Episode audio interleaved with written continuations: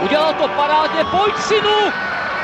Je to gol! He's got plenty of pace for Borski. And can he find the finish? Ale Medvedev, neuvěřitelná záležitost! Teď to chtělo přijedat Karlově do běhu. Teď to chtělo o chviličku dřív. Heinz.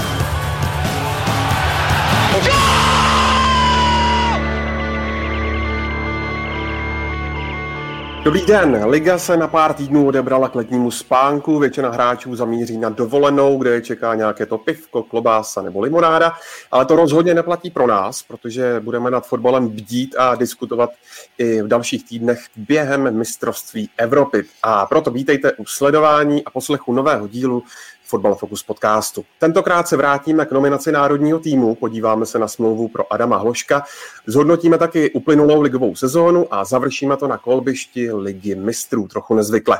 A na to všechno je tady s námi zase počase bývalý hráč Slávě, bývalý novinář a nyní trenér v Uhříněvsi, renesanční člověk Tomáš Podvín. Ahoj Tome. Ahoj Andro. Po týdenní odpočinkové pauze je zpátky Karel Herring z magazínu Football Club. Ahoj Karle. Ahoj, jen bych vynechal slovo odpočinkový. No a stálicí je samozřejmě Pavel Jahoda z webu Sport.cz. Ahoj Pájo, jsi vyspaný? Hele, mohlo by to být lepší, mohlo by to být lepší, asi byl nějaký špatný měsíc, a párkrát jsem se zbudil, ale jinak, jinak je to samozřejmě, jinak forma tam je a samozřejmě Ondro, ahoj, ahoj všichni, kdo poslouchají. Ahoj, od mikrofonu zdraví Ondřej Nováček a hned na úvod eh, připomínám, že ještě celý tento týden eh, můžete pro Football Focus podcast hlasovat v anketě na webu podcast roku.cz a za každý hlas budeme moc rádi. Tak a začněme nominací na blížící se svátek fotbalu, tedy Euro 2020 nebo 2021, jak chcete. Preview šampionátu věnujeme obsáhle příští díl Fotbal Focus podcastu, ale tentokrát si zhodnotíme 620 eh, vyvolených, které na ostrovy vezme Jaroslav Šilhavý.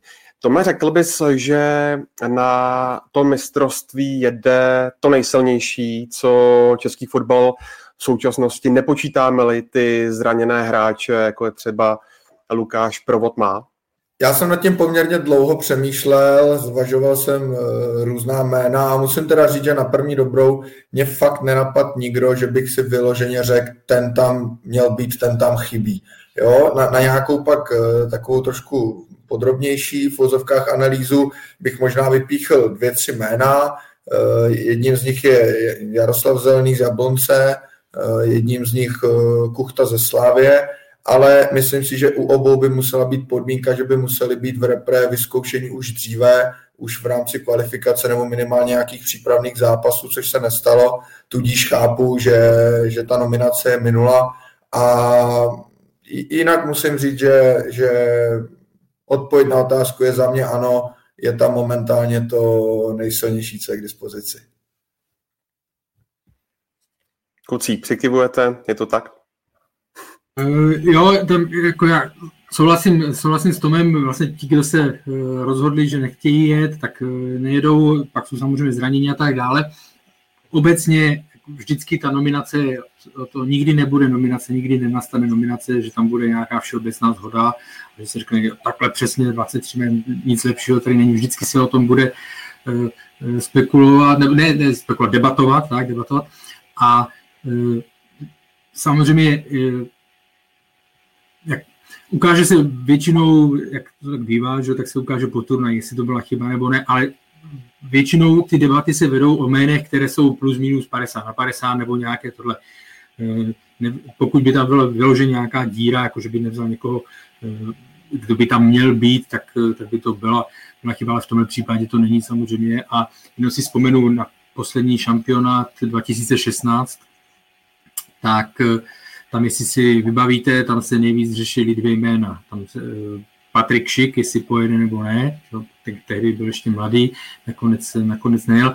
A obecně se uh, řešilo, uh, protože jsem se ještě na to dívala zpětně, Václav Černý, jestli pojede uh, jako takový žolíček, jo, prostě jestli pojede nebo ne.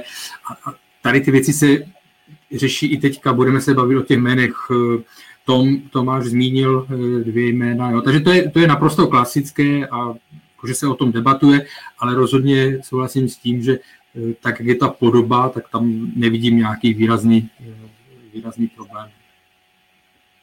Tak pojďme hned na to první jméno, protože asi největší překvapení vyvolala absence Božka Dočkala. Pájo, skutečně si může trenér Šilhavý dovolit takový luxus, nevzít nejlepšího nahrávače ligy a přijde ti adekvátní, že se o tom Dočkal vlastně dozvěděl uh, z telefonátu jenom den před tou nominační tiskovkou?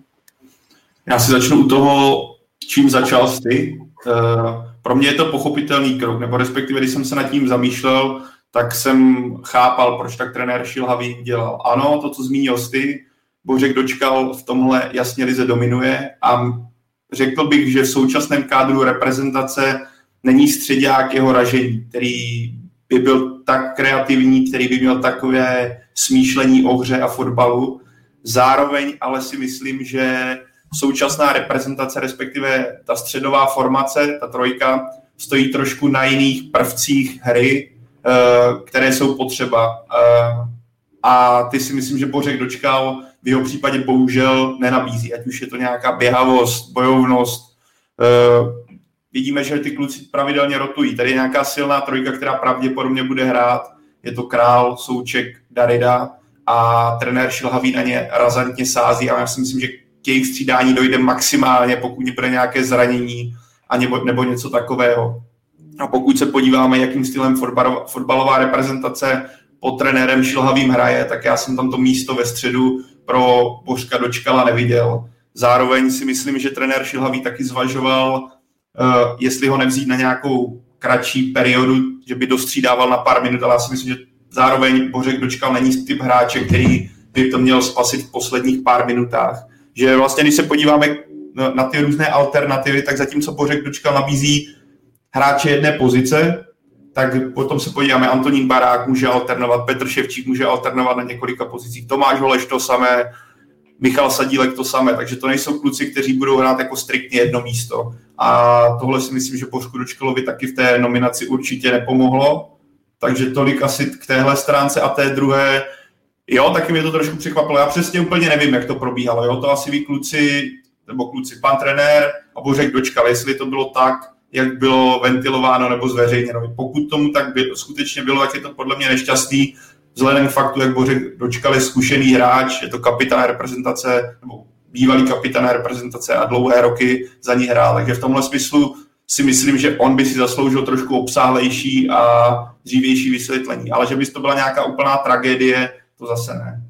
Já, co se týká té komunikace, tak eh, ano, trenér zmiňoval ten telefonát den před eh, tou nominací, ale uh, mám pocit, že tam snad i v průběhu těch předchozích týdnů, měsíců uh, asi něco i proběhlo, ale uh, já bych navázal na páju. Mně se líbilo to, jak to zmiňoval ten styl hry, jak tu postru, jak tam, jak tam začal jak tam začal, jak tam vyjmenoval tu kostru ale tam jako musíme si brát, eh, vzít v úvahu, a já, já souhlasím s Pavlem, jo, že Bořek Dočkal, ano, ty jeho přednosti známe, stejně tak, jak teď řešíme, proč tam není, a víme tu jeho jako zvláštní pozici, jo, jak je vnímaný v široké veřejnosti. Stejně tak, kdyby tam byl, tak se teďka řeší hodně, ta druhá část tabla řekni, co tam dělá, on už na tady tu úroveň nemá a tak dále. Jo. To je ta jeho prostě role, tak to bude už do konce do konce kariéry. Když se díváte na zápasy Sparty, on je tam opravdu v drtivé většině všech eh, zajímavých akcí útočných tam je. Jo.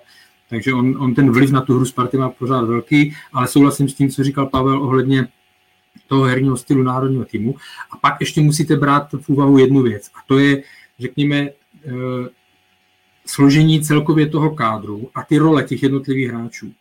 Na mistrovství 2016 byl jedním z problémů, proč to tam nevyšlo, proč ta atmosféra nebyla taková eh, tak navenek tak eh, pozitivní jako, jako tohle, že realizační tým, vlastně pod vedením Pavla Vrby, udělal chybu v tom, že si nevytvořil, nevytvořil, řekněme, tu základní nějakou osu 11-12 hráčů a že ty ostatní nevěděli ty role. Protože tam se to měnilo ze zápasu na zápas. Do zápasu s Koreou to vypadalo, na tady tu jedenáctku, pak eh, tady ta jedenáctka dohrála špatně první poločas, zahrála druhá a vlastně do prvního eh, utkání s Španělskem šla jiná, eh, jiná sestava a i ty hráči potom zmiňovali, že vlastně na to nebyli zvyklí, že byli zvyklí jezdit na turné, kdy ty hráči víceméně znají tu svoji roli a že vědí, že ten, ten fotbalista, nevím, který mu je 15, 16, 17, že se tam dostane jen v případě nějakých karetních trestů nebo zranění.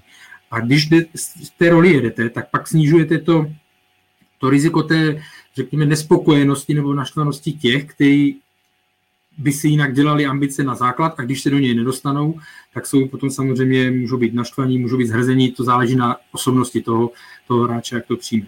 Jo, a teďka u Bočka dočkala samozřejmě víme, je to velká osobnost a tak dále. A tam by jenom byl, tam si musel trenér vyhodnotit a i hráč vlastně, jo, jestli by mu to, jestli by mu to stálo za to, nebo jestli by ho to, neří, bavilo je špatné slovo, ale prostě jestli by mu stálo za to jet na mistrovství světa v roli teď nechci říkat 17. 18. hráče, ale prostě opravdu náhradníka, který by uh, mohl dostat šanci, ale, ale taky nemusel. No. A tady v tomhle chvíli, v tuhle chvíli si to musíte vy, jako vyřešit tak, abyste co nejméně eliminoval, eliminoval, řekněme, napětí, ale znovu tím nechci potrávat, že Bořek Dočkal je problémový hráč, on je prostě osobnost, který je zvyklý v průběhu své kariéry mít v týmu je jako hlav, hlavní slovo nebo patřit k těm, na kterých stojí výkonnost. A když v takové pozici není, tak se v ní necítí komfortně. No, to, je naprosto, to je naprosto přirozené. No. Takže z tohoto pohledu beru, že se rozhodl, rozhodl správně a možná i to, takový pod, pod nějaký podfakt nebo pod, podbod, že tím pádem se uh, Uber nebo nebude se během eura řešit uh, téma, uh, většině téma má hrát ten Bořek Dočkal nebo nemá hrát, jo? protože ono to pak taky furt se, furt se to řeší, potom to pak to různě ubíjí, takže tím v tuhle chvíli je to si myslím vyřešený, že i to vnímám jako takový, řekněme, podbod, neříkám, že v tom hrál roli při rozhodování, ale že to může mít takový malý, malý plusový, plusový bodík. Já vám víc, ještě pojď, to, já, Jo, já jsem jenom chtěl, to bude rychlý. Eh, v podstatě jakoby podepisuju, co řekli kluci a já si myslím, že Bořek Dočkal momentálně eh, není hráč do základní sestavy reprezentace i z důvodu toho, co tady bylo uvedeno ohledně herního stylu a ohledně toho, že zrovna ve středu zálohy máme opravdu velice silnou osu aktuálně. A, a zároveň to pro mě není hráč, který by měl chodit z lavičky. Tam si fakt umím představit eh, víc ty dravější, rychlejší hráče, kteří to tam přijdou na 10-15, někdy trošku víc minut oživit. Takže, takže já si fakt myslím, že Bořek dočkal a teď i odhlídnu od té osobnosti, ale i čistě fotbalově to je hráč, kterého buď chcete eh, mít jako stěžejního, anebo ho tam radši, nebo ho tam radši mít nebudete.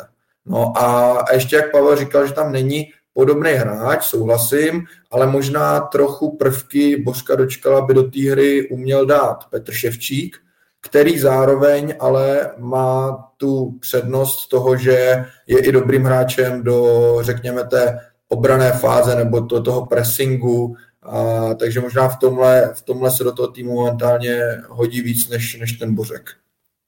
A víc jsme viděli, že, že Bořek Dočka naposledy v základu byl proti Slovensku někdy v září, jestli se nepletu, a od té doby trenér Šilhavý sázel na jiné koně v tomhle směru. A myslím si, že i tohle může být výrazný faktor, že si ověřil, že to jde bez Božka Dočkala, že pokud mu vypadne někdo z toho tria středového, tak může bez problémů použít třeba Tondu Baráka, který se osvědčil v těch zápasech, které reprezentace hrála. V Itálii hrál pravidelně dobře, takže trenér Šilhavý v tomhle.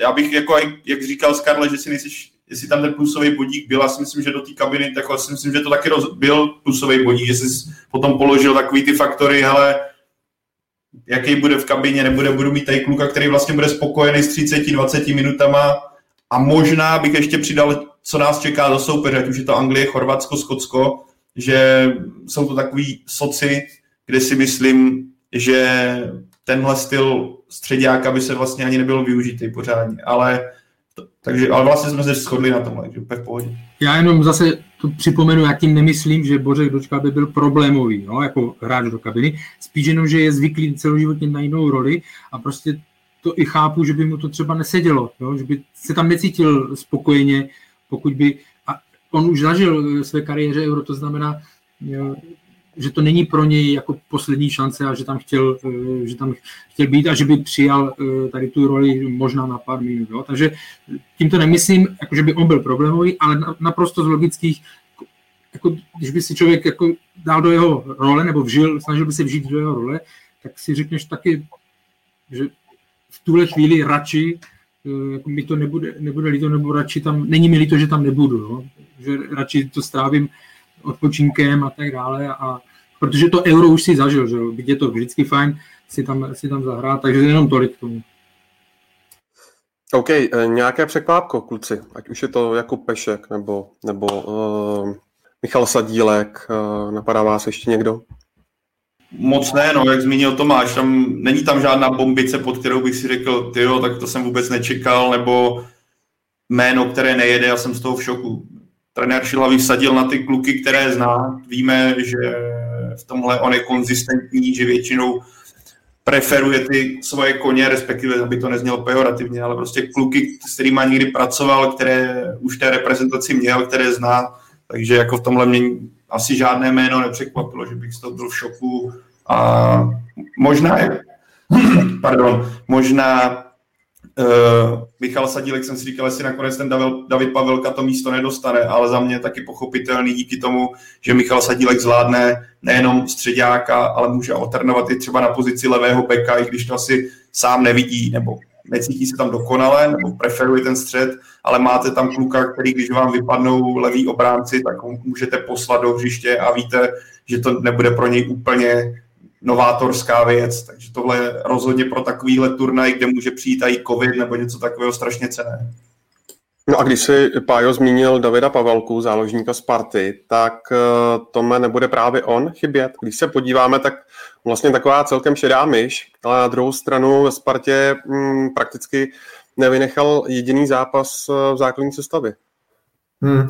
Mně se David Pavelka vždycky líbil tím svým herním stylem, ale musím, musím teďka v tuhle chvíli říct, že chápu, že v té nominaci není, protože eh, přece jenom ty výkony za tu Spartu v té aktuální sezóně přišlo mi, že trošičku spad do nějakého jakoby průměru, řekněme, nechci říct jako průměru ligy, jo, ale, ale do nějakého jako svého průměru. A nebylo to úplně tak nadstandardní, jak jsem i třeba já čekal, když do, do Sparty přicházel. Takže z tohohle pohledu chápu, že třeba ten Šilavý vsadil na trochu jiné hráče a jenom bych se ještě rychle vrátil k nějakému tomu jakoby překvapení, tak já jediný, co jsem si trošku říkal, trošku jsem váhal, jestli vlastně v tom stylu, v jakém momentálně repre hraje, jestli brát čtyři takhle jakoby typické, řekněme docela hrotové útočníky, jestli třeba by nestačily tři a to jedno místo ne zkusit zabrat někým, kdo je třeba ještě hodnější na pozici křídla. Ale to je tak jako,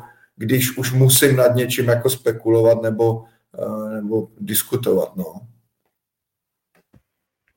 Karle, eh, křídla, Tomáš se toho už trochu dotknul. Hmm. No, křídla, křídla. No, vidíš, vlastně ty, mě, mě jako, ne, že překvapil, ale eh, jako samozřejmě to jméno Jakub Pešek předtím se nominací moc často neobjevovalo. Na druhou stranu určitě si to zasloužil víc než, než hráči, kteří byli v březnu vlastně mezi těmi náhradníky, nebo když se tam potom objevil Tomáš Lanický, že jo, který v té době ani nějak nezářil, nebo to ani potom, takže to beru. No, křídla jsou, hlavně teda pravá strana, jsou samozřejmě dlouhodobým problémem eh, u reprezentace té, v těch posledních letech. Jo. Tam není nikdo, eh, kdo by si to tam nějak eh, pronájel na delší dobu. Jo. Vždycky se tam, se tam pak někdo zranil, nebo, nebo prostě ta forma těch hráčů, už to je Lukáš Masopus, Jo, pak se tam objevoval, eh, myslím, že Václav Černý, že jo, pak se tam už před, na začátku cyklu trenéra, trenéra Šilavého, tak se tam objevoval Matěj Vidra. To znamená, tam, ta, tam to je bolest, zatímco na levé straně Jakub Jankto, pokud je zdravý, tak je tam jasná jednička. A v tuhle chvíli, co vím, tak se počítá, nebo co, co je velmi pravděpodobné, tak se tam počítá, že s první volbou bude Adam Hložek na pravou stranu jo, zá, zálohy. Tak, pak za něj může Lukáš Masopust, třetí varianta, řekněme, je Pešek, může se tam, to, co zmiňoval Pavel v případě, nebo myslím, že to byl Pavel v případě Petra Ševčíka, že může eh, alternovat i na více, na více pozicích. No. Takže, ale ta pravá strana, eh, je, řekněme, ona, ona může fungovat, když vidíme formu Adama Hloška, otázka je, jak moc to dokáže předvést na mnohem vyšší úrovni, než, proti, než jsou většina ligových týmů samozřejmě, tak to může fungovat, ale jako z dlouhodobého pohledu ta pravá strana je nějakou, používat slovo slabina, ale je to nevyřešené, nevyřešené místo. Tomhle, jak když se pak podíváme, tak obecně uh, Češi budou muset řešit takové ty alternativy a případně budou posouvat kluky mimo pozici. Může tam hrát, že Pavel Kadeřábek, kdyby něco dopředu na levé straně by šel po, posunout Jan Bořil. Tohle je jako výhoda toho týmu, že když se na, si to projdeme, tu sestavu, tak je mám spoustu hráčů, kteří dokáží a solidně dokáží hrát i jiné pozice, než která je jako jejich primární ale tím nechci říkat, aby tam pak vznikal úplný kočkopes. Já jsem celkem zvědavý, jak Karel teďka zmínil Adama Hloška na křídle, jak to bude vypadat, protože v téhle formaci, nebo respektive v tomhle stylu asi reprezentace nikdy nehrála s ním na křídle, si on byl na Slovensku v útoku, že jo, asi, myslím, že to tak bylo. Takže na tohle já jsem zvědavý, ale zároveň s tou formou, co on má, tak to není vůbec překvapivé. A zase dá se tam v případě nějakého nepříznivého vývoje nebo nějakého dění na hřišti zase alternovat. Adam Hložek se může posunout k útočníkovi. Tohle je jako obrovská výhoda a jsem zvědavý, jak s tím trenér Šilhavý bude pracovat v samotných zápasech a na samotném šampionátu, i když víme, že on není, je spíš konzervativní trenér než kouč, eh, který by na každý zápas posílal úplně něco nového a nečekaného. A, a vlastně k té tvé teorii za ním je Vláďa Coufal, který to tam dokáže oběhat v podstatě za dva hráče, že? takže to si myslím, že by asi mohlo fungovat. Jinak, když, když to tady tak rozebíráme, tak mě tak z nadsázku napadlo, kdyby mohl jet Ondra Kudela a trénoval nás Antonio Conte, případně třeba David Moyes, tak si umím představit systém 3-5-2. Myslím si, že to by současným hráčům mohlo pěkně sedět, ale to je samozřejmě už trochu pozdě. Myslím, že si otevřel téma, o kterém se bude mluvit. Z toho, jako za, něco jsem zaslechl, nevím, nevím, je, je to tohle, ale sám jsem zvědavý na přípravné zápasy. No. Jako, každopádně Antonia Conteho bych na lavice českého týmu viděl velice rád. Tam toho, jak by tam lítal po té čáře, nevím, co by křičel, ale byla by to, myslím, kromě trenérských schopností, tak myslím, že i emotivně a co se týče nějakého dění, by to byla velká zábava. Mi, minimálně by, myslím, hráči pochopili, když se mu něco nelíbí. No, Tome, tak dobře, eh, když si nakousl eh, Ondru Koudelu, tak eh, ještě před ním mě napadá dotaz Ivana Groha, než se přesuneme do defenzivy. Co si myslíte o Honzovi Kuchtovi? Zda vám chybí nebo nechybí v tom výčtu útočníku a jenom připomenu, že v nominaci uh, jsou Matěj Vidra, Tomáš Peghart, Patrik Šik a Michal Krmenčík. Tak uh, Tome, jak to vidíš? 15 gólů v lize? Mm-hmm. Říkám, bylo to jedno z těch dvou men, který, když jsem nad tím jakoby přemýšlel, tak, tak mi jako na mysl uh, napadlo ale myslím si, že tam je prostě problém, že Kuchta zatím v repre nebyl vyzkoušený a proto chápu, že nejel. Ale rozumím tomu dotazu, protože si myslím, že je to přece jenom trošku jiný typ hráče, než je Krmenčík s Pekhartem a jedničkou počítám bude, bude Patrik Šik, tak je otázka, jestli tam potřebujeme mít vlastně dvě, dvě taková jako kladiva, ale zase tu roli Kuchty tam asi bude dost plnit eh, Vidra, který, myslím, tu druhou polovinu v Premier League měl jako velice kvalitní, takže v tuhle chvíli chápu, vzhledem k tomu, kdo je vyzkoušený a kdo není vyzkoušený, že Kuchta nejde a zároveň třeba on sám se může cítit uh, maličko, nechci říct dotčeně, ale, ale může mu to být určitě líto, protože uh, během té sezony předvedl formu, Eh, za kterou by si klidně nominaci zasloužil a bohužel pro něj v tomhle doplatil eh, na momentálně poměrně jako velkou konkurenci. Já myslím, že jsi to zhrnul, eh, že jsi to zhrnul přesně. Jako když bereme to, koho má opravdu uh, trenér Šilhavý vyzkoušeného, tak je to trio Šik, Krmenčík, Vidra. A vlastně pokud bychom se to dávali na úroveň Tomáš Pekhardt, Jan Kuchta, tak tam musíme vycházet i z toho, že ten styl Jana Kuchty, nebo takhle, on je velmi když vy tam potřebujete mít taky útočníka na lavičce, který ho opravdu, že 80. minuta prohráváte, 75. minuta prohráváte, tak potřebujete někoho do vápna. Jo, a to si myslím, a i si myslím, že i Beckhard je i, i gólovější, takže to si myslím, že e, tady tohle rozhodlo, že pro, řekněme, pro tady ten závěrečný nějaký, kdy tam posíláte druhého, třetího útočníka, tak si myslím, že v tomhle může být Tomáš Pechard uh, užitečnější. Tak, Pájo, abychom se vrátili k Ondrovi Kůdelovi, tak ten, jak víme, v minulém týdnu neuspěl uh, u odvolací komise UEFA uh, s odvoláním proti svému trestu z utkání z Glasgow Rangers. Tak jak moc bude chybět? Bych řekl, že dost vzhledem k faktu, že jsme viděli, jak trenér šilhavý nebo respektive celý národní tým na něj čekal a doufalo se, že by to odvolání mohlo výjít, i když asi to bylo spíš naivní, než reál, podložené na reálných šancích.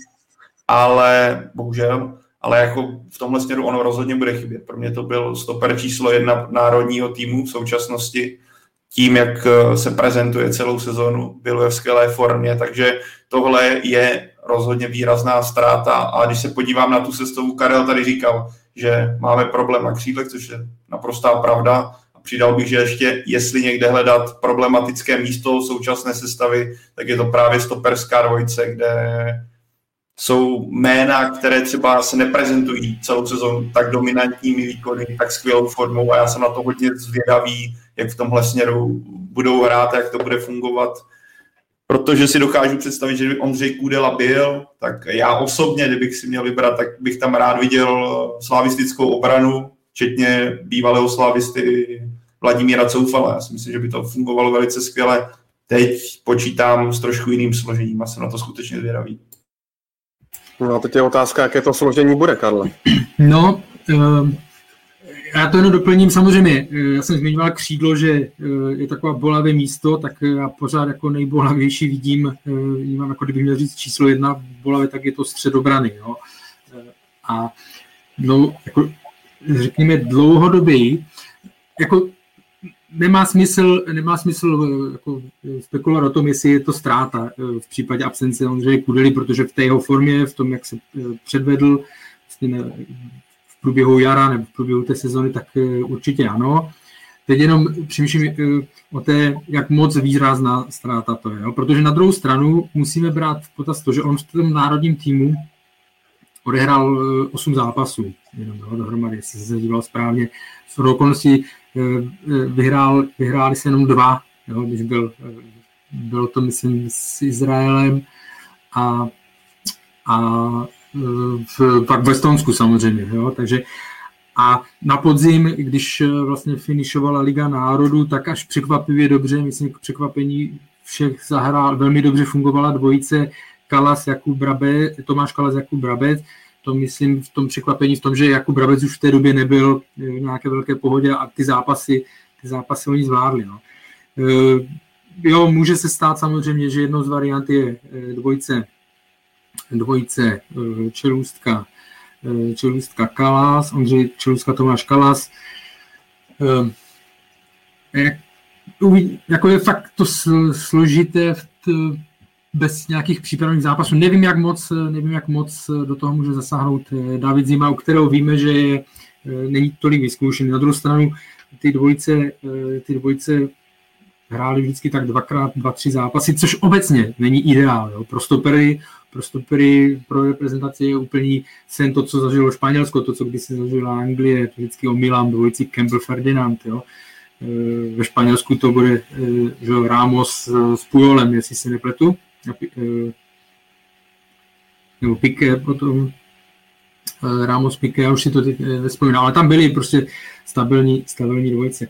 A těžko fakt se mi Problém je v tom, že jak, tak, jak to všichni jsme viděli v průběhu jara, Ondřej Čelůstka, eh, byly tam velké výkyvy, jo, Jakub Brabec by řekl ještě větší výkyvy, jo, to nemyslím nějak zlé vůči němu, ale to, to jaro, prostě když se člověk díval na ty zápasy, tak to, to bylo hodně, jako některý, fakt jsem byl až překvapený, že tak zkušený hráč dělá tolik, tolik chyb.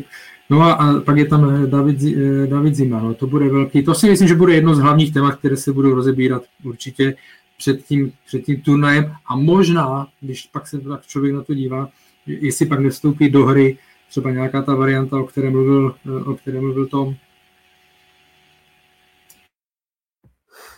Uh, kluci, uh, když se posuneme ještě dál, tudíž do brány, tak Pájo, Ondřej Kolář a jeho absence, to je taky uh, velké téma.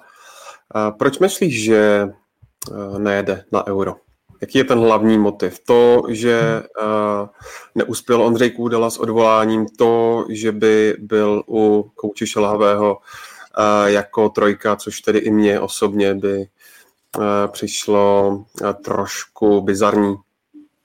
Já si myslím, že tam bude to, co zmínil primárně druhé řadě, to, že by asi nebyl jedničkou, že v tom současném stavu, v kterém je zdravotním uh, a i fyzickém a psychickém po té náročné sezóně, že mu přišlo nepatřičné, aby tam seděl jako trojka, by to přišlo to samé.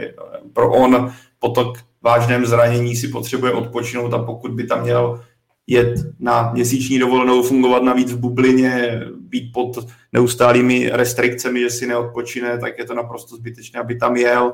Já teda netuším, s, jakýma, s jakými plány v jeho případě figuroval nebo co plánoval trenér Šilhavý. Osobně nedokážu, kdybych si měl teďka vybrat, tak nedokážu ukázat na jediného brankáře, kdo by měl být čistou jedničkou, protože osobně německou Bundesligu neví, nevídám nebo nesleduju, takže nevím, jak chytal Jiří Pavlenka, ale počítám, že... Každopádně dodejme, že Brémy se stoupili. Tak, ale to, to, to, to, to, to zase bych asi neviděl. Uh, ale bude to to, co to hlavní bude asi to, že Ondřej, Kude, teda Ondřej Kolář neměl být jedničkou. Jinak si myslím, že by určitě to zvážil, respektive pokud by on byl jedničkou, tak by jel i přes tu situaci, ve které je. Protože si nedokážu představit golmana nebo hráče, který by měl být v základní sestavě, neměl by problém s trenérem, neměl by problém s týmem a řekl by, hele, sorry, mě se nechce jedna euro. Prostě ne. Jako, myslím, že by se Vidíme to teď, poslední kolo. Uh z toho, z těch informací, které, které mám, tak eh, představa byla poměrně uh, zajímavá z toho, co jsem slyšel, že to mělo být variant, že mělo být jedna, dva, tři pozice. Jo? Pavlenka, Kolář, Vaclík. Vaclík se měl, Tomáš Vaclík měl být trojkou.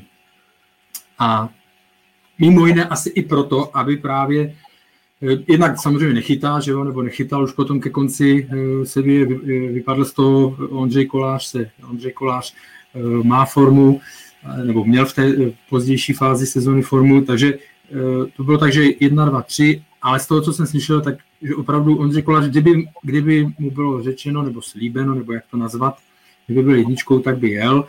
Z pozicí dvojky se uh, nějak ne, ne, ne, že nesmířil té ale prostě se rozhodl teda tak, jak se rozhodl, že, že nepojede, nestačila mu ta pozice dvojky. E, jako chápu, že po té sezóně, co má, e, že po té sezóně, co má, že, že preferuje, prefer, nebo preferuje, že si chce odpočinout, to chápu. Na druhou stranu já se nedivím, mluví se o tom, proč není jedničkou. E, když se bavím, bavili jsme se o slabinách, tak zrovna pozice golmanů si myslím, že mezi rozhodně nepatří. Tam máme naopak vyrovnané a když se vrátíme do března, do kvalifikace březnové, tam odchytal, že?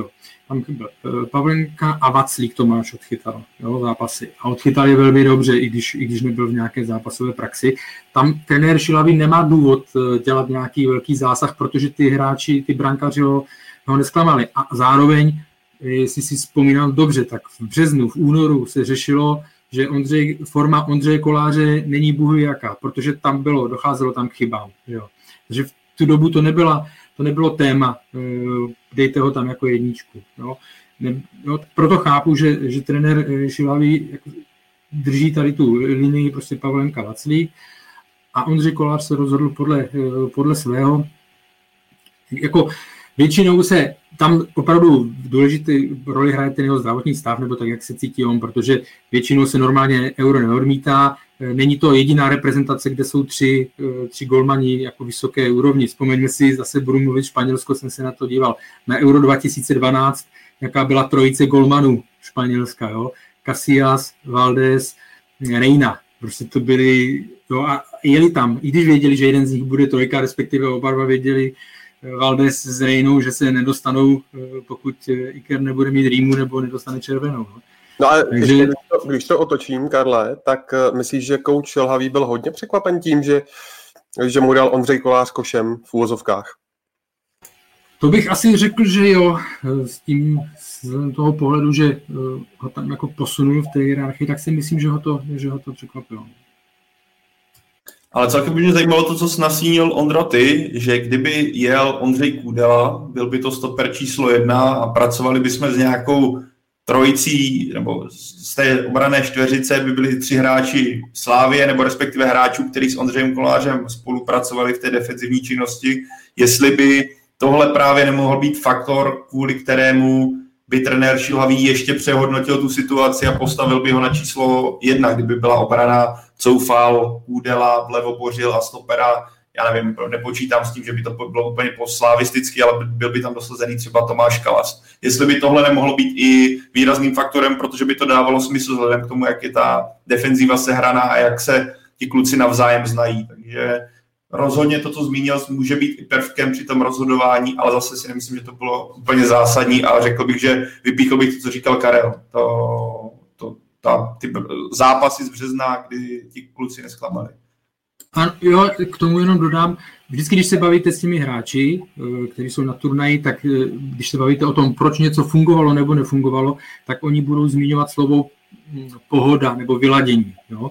A já vím, že to zní strašně jednoduše nebo tohle, ale oni říkají, že v té době už nic nenatrénujete do eura, tam jde opravdu o toto vyladit a naladit tým do pohody. A vezměte si zase situaci, kdy máte golmany, kteří neudělali chyby, Jo, neudělali, nebylo to tak, že by měli obrovský propad formy nebo že by nezvládli předchozí zápasy a najednou by na poslední chvíli došlo eh, ke změně v té hierarchii. Jo. A už by to zase bylo, eh, nemuselo by to tak dopadnout, ale už by to byl zase nějaký rizikový faktor, faktor možného, možného pnutí v tom týmu.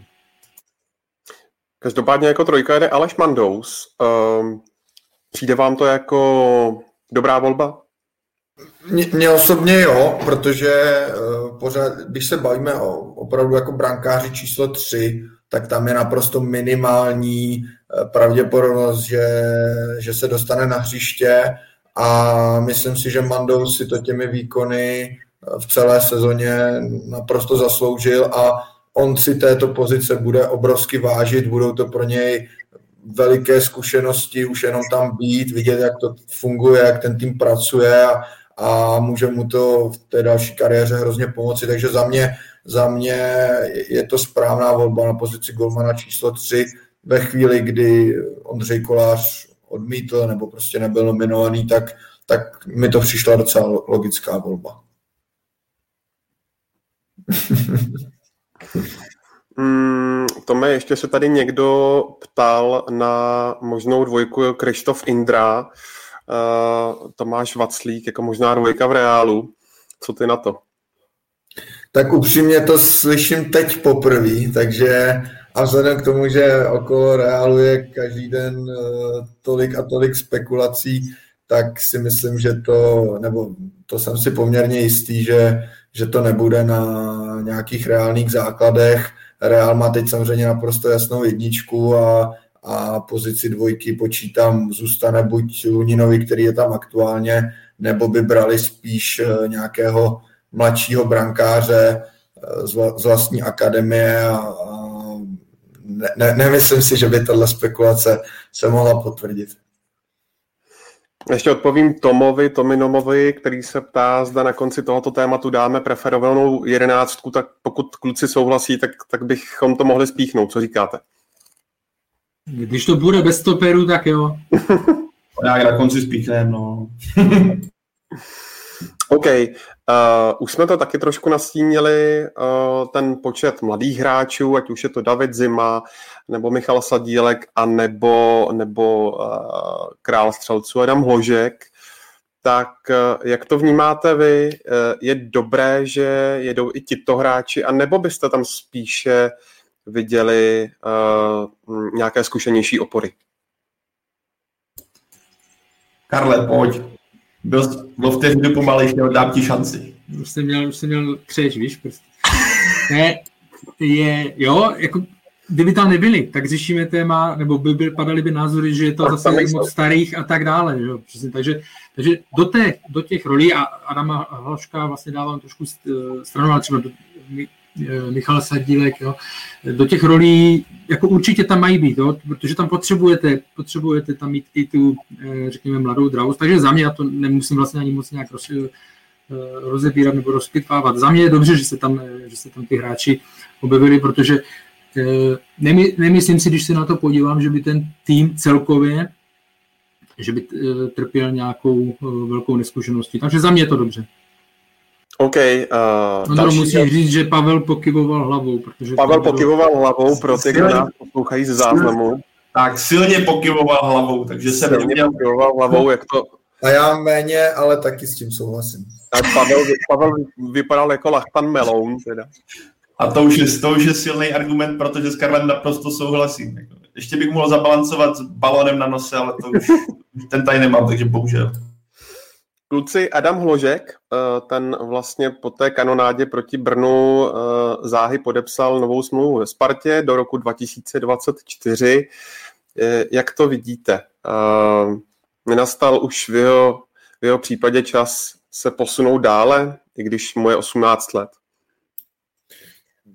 Já, já si myslím, že nastal, a, a, ale může to krásně potvrdit na euro, pokud samozřejmě dostane šanci, ale, ale já si myslím, že dostane, tak, tak to může potvrdit. Na druhou stranu chápu i nějakým způsobem podepsání, podepsání smlouvy, nepochybuji o tom, že tam bude e, nějaká dohoda v případě opravdu zajímavé nabídky ze zahraničí, a, ale pokud, pokud mám říct svůj pocit z, z Adama Hloška a toho, z nějakého budoucnosti, tak za mě by se v tuhle chvíli posunout měl. Už to není tak, že by měl za sebou půl rok nebo jednu sezonu, už, už to dokázal tu výkonnost opakovaně a ač samozřejmě Spartěni to neuslyší rádi a byla by to pro Spartu eh, velká ztráta, tak eh, za mě už, už teďka ten další rok eh, v České lize si myslím, že nebude pro něj až takový posun, jako by mohl udělat zahraničí. A jasně, ten názor teďka, co jsme tady viděli, může to tak klidně dopadnout. To je, to je jako jasný, ale podle mě, pokud máme opravdu takhle velký talent, tak já bych byl, já osobně jako fanoušek fotbalu a a bych byl prostě rád, aby, aby se do zahraničí posunul. Neříkám hned do top klubu, to určitě ne. Naopak se mi líbí prostě v tomhle spekulace ohledně klubů typu Lipsko a, a spousta dalších, který, u kterých víme, že na ty mladé hráče sází, že jim tu šanci chtějí dávat i proto, že je chtějí pak nákladně prodat. I to je samozřejmě obrovská motivace těch klubů. Takže za mě by se měl v tuhle chvíli Adam Ložek posunout, posunout zahraničí. No, já si vzpomínám, když jsem se bavil s někým v, eh, okolo té reprezentační pauzy v březnu, nebo krátce potom, když vlastně se Adam Ložek vrátil a ta forma nebyla úplně, úplně v pohodě logicky po těch pěti, po té čtyř nebo pětiměsíční pauze, tak jsme se bavili s tím eh, člověkem ze Sparty, jestli by měl, jestli nazrál čas, aby šel už v létě, anebo jestli by měl třeba ještě odehrát eh, minimálně půlku sezony. Eh, samozřejmě tam je ta důležitá věc, to, to jsou ty evropské poháry, že? Aby, aby hrál na té evropské scéně, což vám teďka nikdo negarantuje, byť ta, ta pozice Sparty je eh, velmi, velmi dobrá na to, aby se aspoň v nějaké evropské soutěži objevila. Ten závěr sezony mu vyšel, to je, to je dobře. Tam jediný, co ještě pořád a stále chybí u Adama Hloška je to porovnání fakt na tu vysokou, na tu nejvyšší úroveň. Jo, Evropskou, protože bohužel se zranil v, v průběhu, nebo vlastně na začátku Evropské ligy se zranil, nestihl to tolik odehrát, tím pádem ani v reprezentaci ne. To je jediný, to je jediný, co tohle. Ale to podepsání, takže já jsem tam pořád někde mezi, eh, pokud by se pro něj vybral, pokud by mu euro vyšlo a vybral by se fakt dobrý klub pro ně v tom smyslu, jak to říkal Tomáš, to znamená, u kterého víte, že nebo máte nějakou vysokou pravděpodobnost, že tam dostane šanci, že tam bude mít prostor se zlepšovat vys ala Lipsko, tak, eh, tak si myslím, že jo. Tak si myslím, že by nastal čas a pokud zaplatí samozřejmě. To, ten, to prodloužení tam, eh, to je pochopitelně z toho důvodu, že eh, jemu končila za rok smlouva, že jo, tak, tak by Sparta dostala velmi málo peněz za takový, za tak zajímavého hráče, za takový za hráče s takovým potenciálem. Takže já tam úplně, jako neříkám to na 100%, že musí, jo, ale, ale ten čas už, eh, nebo respektive jsem mnohem víc, takhle to řeknu jinak, jsem eh, nakloněnější tomu víc, než jsem byl v Dubnu, aby eh, změnil, změnil klub už v létě, ale opravdu za těch podmínek, o jakých mluvil Tomáš. Jo, já taky chci jenom ještě jakoby k tomu dodat, že netvrdím, že další rok ve Spartě v České lize ho jako zabije a bude po něm. To určitě ne. Jo, viděli jsme to i třeba u případu Tomáše Součka, že někdy se vyplatí si počkat. Na druhou stranu u něj prostě vidím v jeho věku, tady dlouho takový hráč nebyl, který by byl eh, na tom tak dobře nejenom fotbalově, ale i fyzicky a myslím si, že i v hlavě. A proto prostě já v tuhle chvíli bych byl nakloněný tomu, samozřejmě z jeho pohledu, ne z pohledu Sparty, eh, bych byl nakloněný k tomu jít třeba i do toho trošku většího rizika, eh, do menšího komfortu, který ale zase může vyníst eh, o hodně větší výsledky a ten současný fotbal je v tomhle strašně přísný. To, co jako v 18 můžete být extrémně zajímavý mladý hráč, ale ve 20 už jste jeden z mnoha, jako, takže e, neříkám, že to tak dopadne, ale za mě si fakt myslím, vzhledem k nějakému potenciálu na velkou kariéru, že pokud by se našel teď e, dobrý zájemce, dobrý klub, tak e, by to měl Adam Ložek zkusit. Já jsem zároveň ale v tomhle směru slyšel a to je vlastně, když jsem na tohle otázkou přemýšlel, tak jsem taky byl tak jako půl půl, ale slyšel jsem, a což je pro mě jako dost výrazný faktor pro jeho setrvání ve Spartě zatím, že on sám zatím se cítí pro setrvání ve Spartě, nikoliv pro odchod. A musí tohle podle mě dost výrazný bod, protože stále musíme vnímat faktor, že mu je teprve 18 let a někteří kluci v 18 to mají jasně hozený, že jo, chcou prostě ven, chcou zahrát zahraničí. Adam Ložek je prostě megatalent, který pokud nenastane nějaký jako špatný scénář, doufejme, že ne, tak bude jednou kopat za nejlepší kluby světa, protože ona to má. A i když někteří neustále vytahují nebo pochybují a tvrdí, že to zvládne proti klubům, jako je Brno, Karvina, opa, prostě kluby z nižších pater tabulky, tak já si myslím, že on jednou dokáže, že v tomhle on je naprosto výjimečný. Ale zároveň v jeho věku si pro tenhle přestup v jeho věku je podle mě extrémně důležité, jak je ho nastavený v hlavě, jak třeba je si jistý v jazycích a jestli on to má zatím hozené tak, že Sparta je pro něj jednička, necítí se pro přestup, tak eh, je za mě naprosto správné, pokud ještě ve Spartě rok zůstane. To, co zmínil Karel, je extrémně důležité, aby Sparta udělala poháry, protože pokud by měl strávit sezonu opět bez poháru a odehrát minimum těžkých zápasů, tak by to bylo strašně špatně. Tady Lukáš Karnet zmínil celkem jako samozřejmě dobrou věc, že hráči kolem 18 v top 5 ligách příliš nehrají, třeba ani v Lipsku takovýhle mladý hráč není. Zároveň ale musíme vzít v potaz to, že ono by možná uh, Adamu Hloškovi pomohlo i víc, kdyby tolik třeba nehrál, trénoval, než hrát pravidelně v České lize, protože budeš hrát, budeš mít náročnější tréninky, budeš mít náročnější zápasy, náročnější prostředí. Tohle tě posune i tohle tě posune, i když třeba tolik nehraješ, dostřídáváš, ale můžeš bojovat, jsi víc konkurenčním prostředí, než teďka ve Spartě, kdy má tu pozici vlastně jistou. Ale pro mě v tomhle bodě, jak se vrátím na start, je úplně základ Adama Hloška. Tady není důvod pochybovat, jestli on to někdy zvládne nebo ne. Já si myslím, že určitě spíš jde o to nastavení hlavy a jestli on to nemá nastavené tak, že chce ven a chce zatím zůstávat, tak je dobře, když ještě rok ve Spartě vydrží, potvrdí tu formu, kterou měl, stane se třeba znovu nejlepším střelcem, ale to euro s tím může hodně zamávat. Kdyby dal gol 2-3, předvedl výborný výkon, tak si myslím, že Sparta není, nebude mít šanci ho udržet, protože přiletí taková nabídka, eh, která nepůjde skoro odmítnout.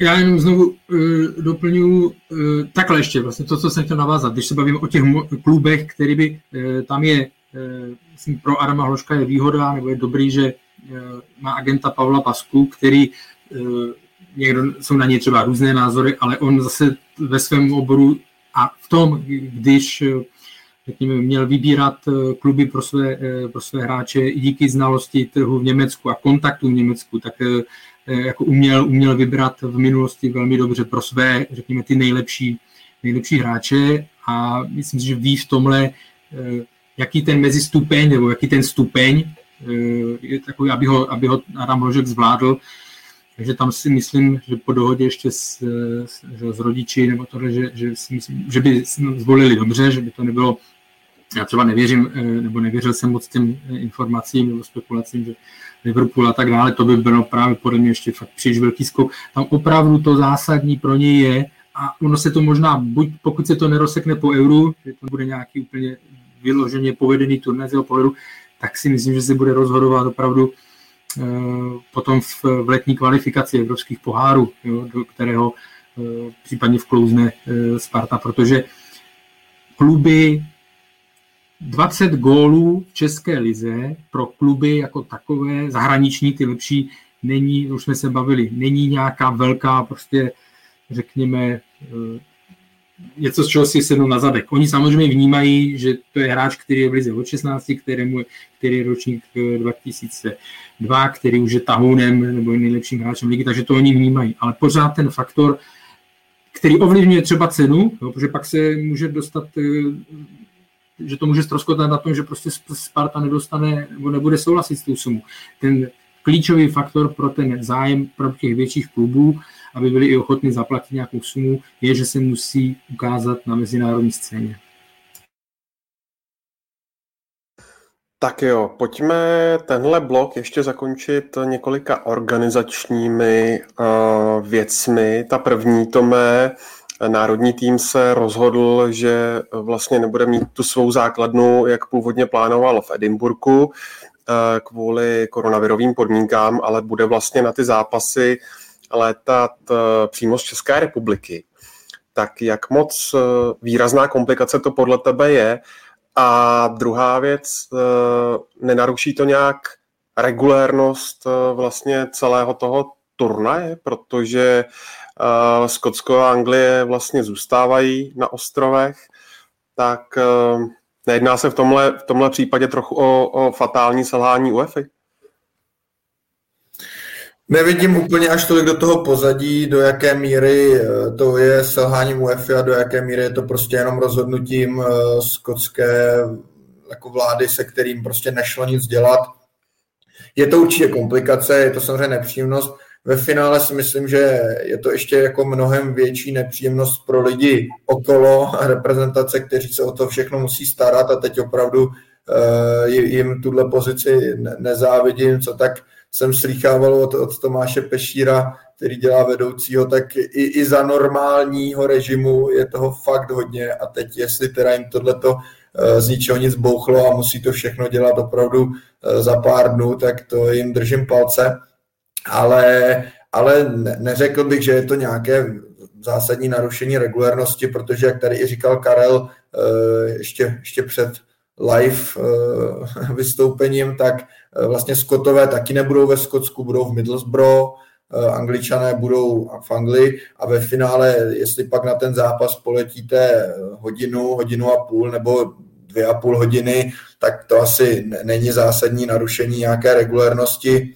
Eh, jenom bude prostě na tom českém týmu, aby, aby zvládli nastavit pardon, aby zvládli nastavit těm hráčům takové podmínky, že se jich to dotkne, že se jich to dotkne co nejméně a, a že nebude narušen eh, ten program, co si třeba naplánovali trenéři. No. A samozřejmě komplikace to je, ale tak žijeme v době, eh, kdy je těch komplikací. Komplikované. Tak. Takže tohle, tohle není výjimkou. Ne, jako, jo, tomto zhrnul hezky.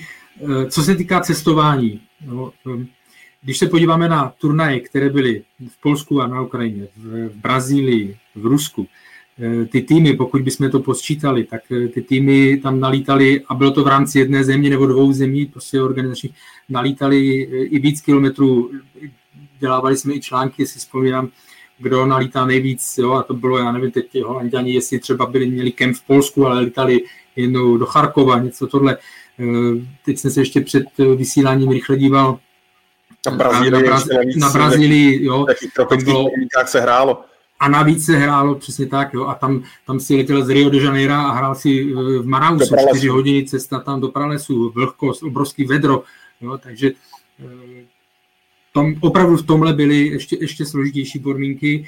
To, co je, to, co vnímám jako, ne, nebudu říkat jako velkou komplikaci, je to překážka a prostě s ní si musí ten tým umět poradit, pokud chce, pokud chce uspět. Ale vlastně tím, že budete doma, když jedete na šampionát a jste stranou, Jo, někdo preferuje být vyloženě někde na, na vesnici, že jo, někde, to Karel Brickner to zbožňoval, hráči tolik ne, jo, ale v Německu byli ve Westerburgu, zatímco jsme přijeli za americkým národním týmem Spojených států a ty bydleli v centru Hamburgu, jo, a prostě byli takhle na to, byli na to takhle zvyklí, měli ten život co nejblíž přizpůsobený jejich normálu, na to, co jsou zvyklí, jo, zatímco naši jeli prostě úplně do, do úkrytu.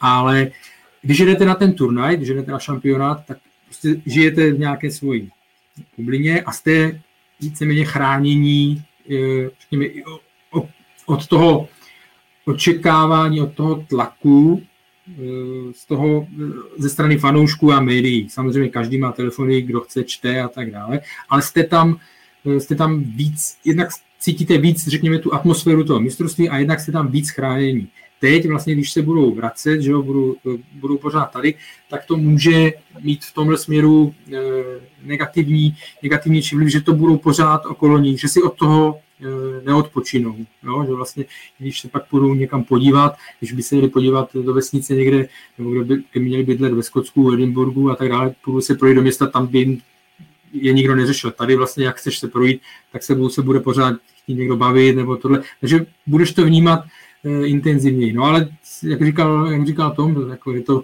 složitá doba, jsou to překážky, které by ale neměly to e, nějakým zásadním, zásadním způsobem ovlivnit. Mm, ty jsi zmínil, ty jsi zmínil, ty jsi zmínil uh, regulérnost. Uh, jednak to je, jako mě to záží, že si tohle UEFA nedokázala uh, být samozřejmě vlády, jednotlivé jsou nad uh, UEFA, takže si UEFA nedokázala tam za, zajistit, uh, zajistit výjimku. A Jednak, a teď jsem na to, eh, teď jsem na to zapomněl, no, teď mi to vypadlo. No. Mimochodem, je mi líto všech novinářů, já jsem se naštěstí rozhodl, tam nepojedu, ale je mi líto všech novinářů a všech redakcí.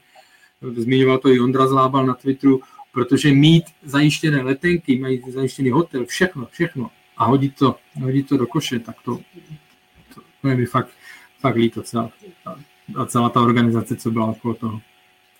No se to úplně otočilo, taková ta skupina Eh, když se losovalo, ideální, že jo? výlet do Anglie na ostrovy, dva ostrovní zápasy, fanoušci, atmosféra, všechno bude skvělý a teď se naopak utočilo to, že to je vlastně nejhorší možná skupina, co se organizace, organizačních možností týče. Ať už pro hráče, tak jak Karel zmiňoval, i novináře, tak i pro fanoušky, ty, co mají koupený, že jo, přesně, koupený lístky, máš koupený ubytování, což pro tebe znamená ale jít do karantény dlouhé, jestli se nepletu nějakých deset dní, bys musel, nebo pět minimálně, fungovat v karanténě ve Skotsku, což by si zase musel prodlužovat ubytování.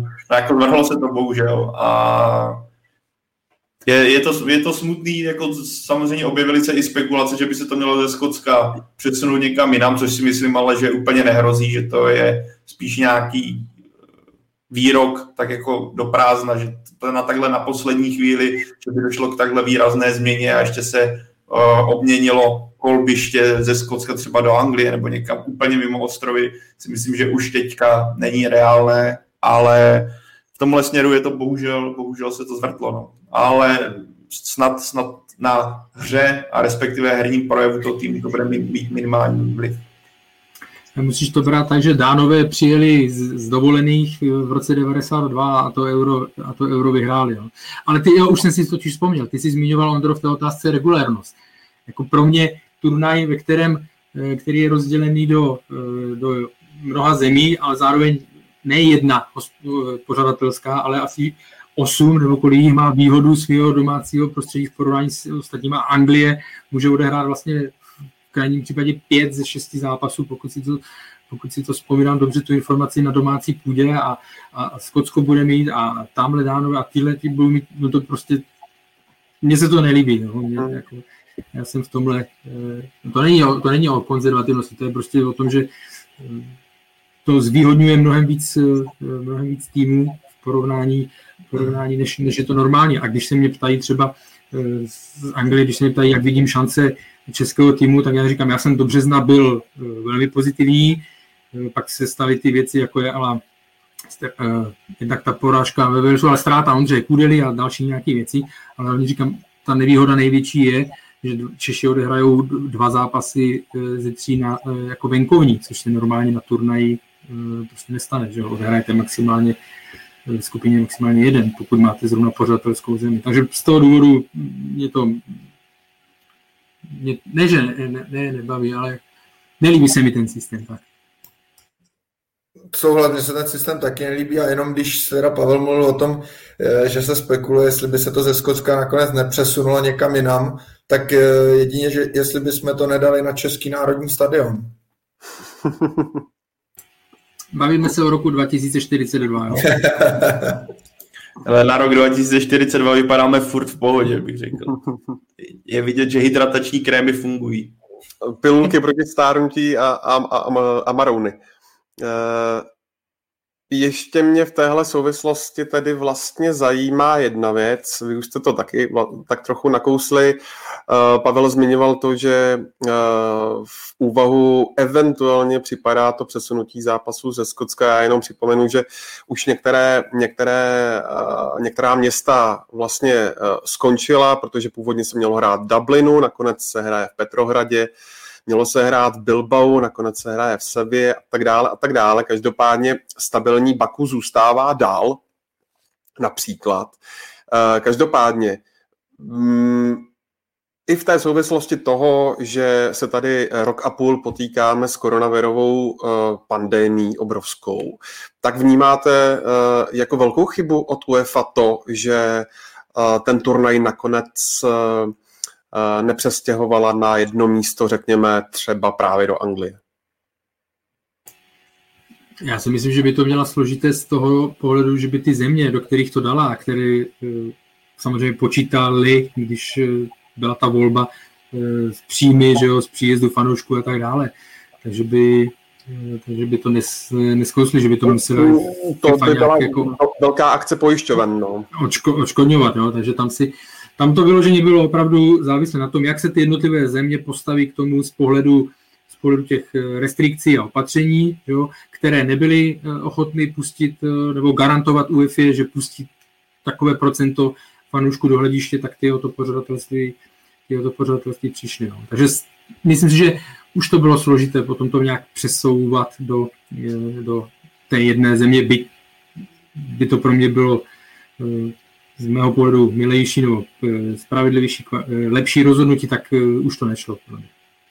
Navíc musíme vzít asi v potaz, která země v současnosti by si lajzla to, že by vzala všechny zápasy k sobě, protože víme, teďka se mluví o olympiádě, ale prostě, že jo, fotbal a olympiáda, co se fanouškovství, nedá se to podle mě srovnávat a spoustu fandů by přijelo do té země jenom zapařit, že jo, podívat na sáté atmosféry z ulic, podívat se klidně vedle stadionu a to by byly, že jo, já nevím, stovky tisíc, miliony, miliony lidí a která země by si tohle v současnosti dovolila. Já se mám obavy, že vlastně paradoxně to, co zmínil Karel, je naprosto přesný, ta, že budou hrát ty týmy na domácích stadionech a tedy, a ale zároveň trošku paradoxně ten systém v téhle době dobrý, že se to rozmělní mezi víc států a nebude takovýhle nápor, eh, co se potenciální jako šíření nemoci a tedy týče. Takže jako je to taková, jak má to,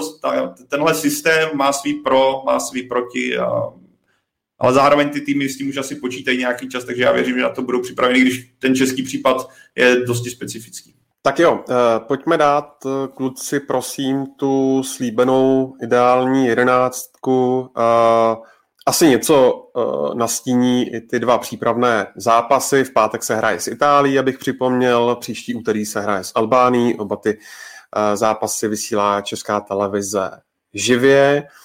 No a první utkání na Euro hrajeme se Skotskem, tak jak by to podle vás mělo vypadat?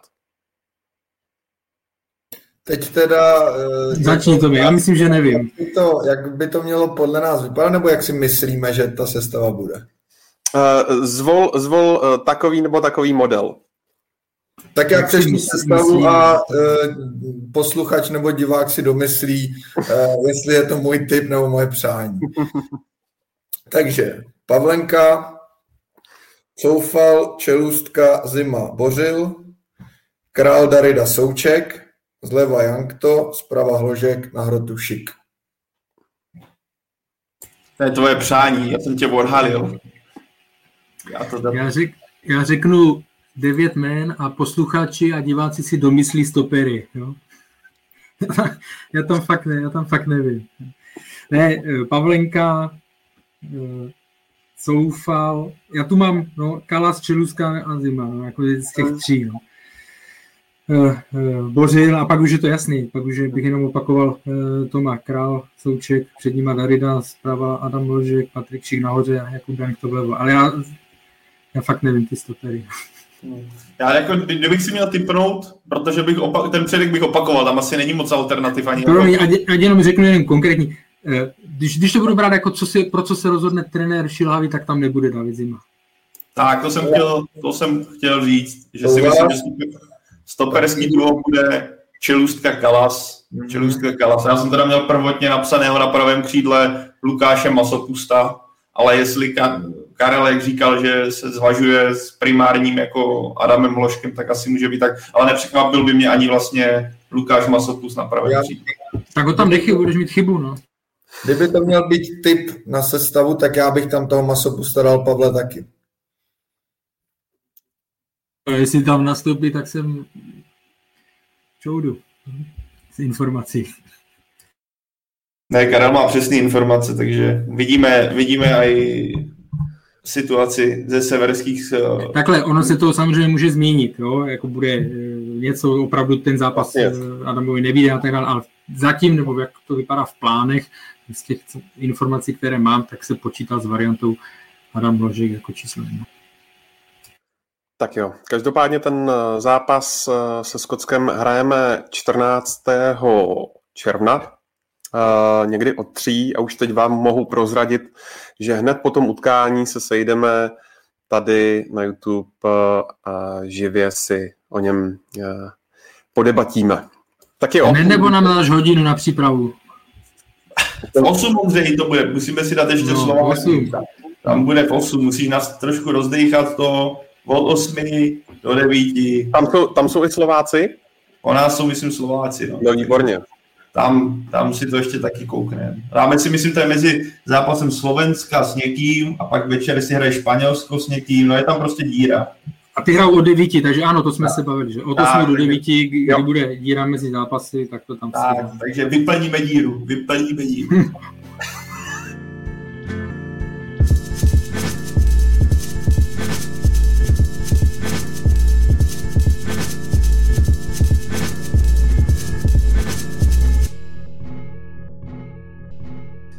OK, hoši, uh, pojďme na naše druhé dnešní téma a tím je hodnocení ligové sezóny, protože liga v sobotu uh, skončila, už to tedy bylo poměrně dlouhé.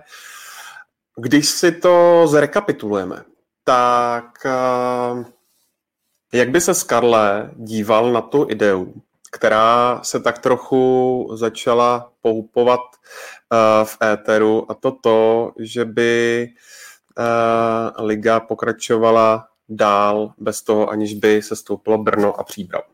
Za mě by to bylo skandální rozhodnutí. Jo, protože, a to teď nebudu jenom mluvit o tom, že, eh, že eh, jsem jednoznačně pro 16 členů, pokud by měl volit 16 nebo 18, jo, ale ta soutěž se dopředu nějakým způsobem má jasně stanovený jízdní řád. V minulé sezóně se musel měnit, protože bylo naprosto naprosto netradiční eh, situace. Pochopil jsem to, když eh, byť to nebylo ideální, ale tahle sezona se odehrála, být ve stížených podmínkách, tak se odehrála, dohrála se celá, proběhla regulérně, tak já nevidím, proč by se po sezóně něco mělo, eh, něco mělo měnit.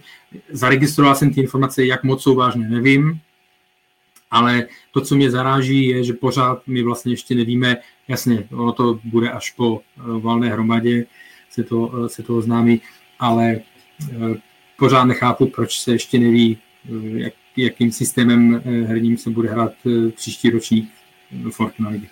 Kdybyste to měli zhodnotit v globálu, co se atmosféry týče, bez fanoušků, kteří vlastně do těch ochozů přišli až eh, před eh, několika málo koly, nejdříve 10%, pak 20%, dneska vidíme, eh, že už se to rozvolnilo díky rozhodnutí nejvyššího správního soudu úplně všechno, takže pandémie v podstatě už neexistuje. Tak kdybyste to měli zhodnotit, jak to vypadalo na těch stadionech? tak jako fanouškovský prvek byl znát, že jo. To, když vidíš teďka některé ty zápasy, které jsou začínají být zaplněné, ať už to bylo finále ligy mistrů, nebo v Anglii to bylo výraznější, nebo i tady v Česku, kdy se objevili na, kde byla slyšet atmosféra, reálná atmosféra, ne uměle doplňovaná, tak o tom ten fotbal je, prostě hrát před fanoušky, poznat ty emoce, oslavit si to s nimi. Viděli jsme po utká finále Ligy mistrů, kterému se ještě nějak dostaneme, jak eh, si to hráči užívali, objímali s fanoušky. Prostě o tom, o tom, proto hrajete, pro ty emoce. A třeba mluví se o tom, jak NHL že jo, nemá takové atmosféry jak na fotbale, což samozřejmě je pravda, ale když pak vidíte ty zápasy, kde teďka už může být, myslím, že vyprodáno a jak, jak najednou ty utkání vypadají, je to úplně o něčem jiném. Je to vlastně proč ten sport sleduješ, protože nejenom kvůli té hře, ale i kvůli té atmosféře, nějakým tomu té chemii, která tam působí, tak tohle prostě chybělo, ale tak doba byla taková, nešlo to řešit jinak. To, to řešení bylo správné a musíme teďka jenom doufat, že příští sezóna už v tomhle směru bude výrazně, výrazně lepší a zase si užijeme ty, no nechci říct Česku plný stadiony, ale aspoň trochu zaplněný stadiony. No. Jo, já, já musím říct, že samozřejmě to, že fanoušci na tom fotbale chyběli, tak to o tom se asi nemusíme bavit. Možná, nebo věřím tomu, že díky eh, i díky tomu, co jsme teď prožili, je pak o to více oceníme, až zase na těch stadionech budou. Ale já bych ještě zmínil jednu věc, že vlastně v kombinaci té, pan, mně to tak přijde, že v kombinaci té pandemie Eh, fotbalu bez fanoušků a zároveň opravdu jako velice nabitého programu a teď nemyslím zdaleka jenom Českou ligu, ale fakt se teď dívám na fotbal jako globál, tak se ten fotbal začal poměrně jako dost měnit do něčeho, co mě osobně třeba až, až tolik se nelíbí. A v podstatě mi přijde, že ty zápasy se, se, se začíná jako zvrhávat do toho, že každá střela na bránu může být rozhodující, protože týmy jenom, jenom drží balon, chtějí ho mít co nejvíce pod kontrolou, eh, aby jakoby jednak šetřili síly a jednak tam chybí ty lidi, kteří je prostě ženou dopředu, který je jako nenechají tak dlouho, když to řeknu blbě teďka, tak tak dlouho si jako kopat s tím míčem vzadu. Jo, já chápu tu taktiku, že to teď prostě je nějakým způsobem trendy, vždycky to tak bylo. Eh, jeden čas byl hodně trendy jako breakový fotbal, teď je jakoby tenhle fotbal, to beru, ale s těma chybějícíma fanouškama e, mi přijde, že se trošku vytratila taková ta dravost, e, opravdu taková ta, taková ta jakože rychlost i trošku v tom... Intenzita. Fotbale. Intenzita, tak, to je to správné slovo. A, a v to jako hodně doufám a věřím, že e, hlavně díky návratu fanoušků a, a celkově snad brzy návratu jako světa Eh, zase do normálu se to do toho fotbalu vrátí, protože mi to tam jako opravdu hodně chybí a i vlastně, když už Pavel nakous to finále ligy mistrů, tak střeli na bránu 1-2. No a to je, a, a to je jako opravdu jako odraz eh, toho dnešního fotbalu z velké části, tak to jenom věřím, že se zase trošku vrátí. Já začnu od konce, navážu na Toma.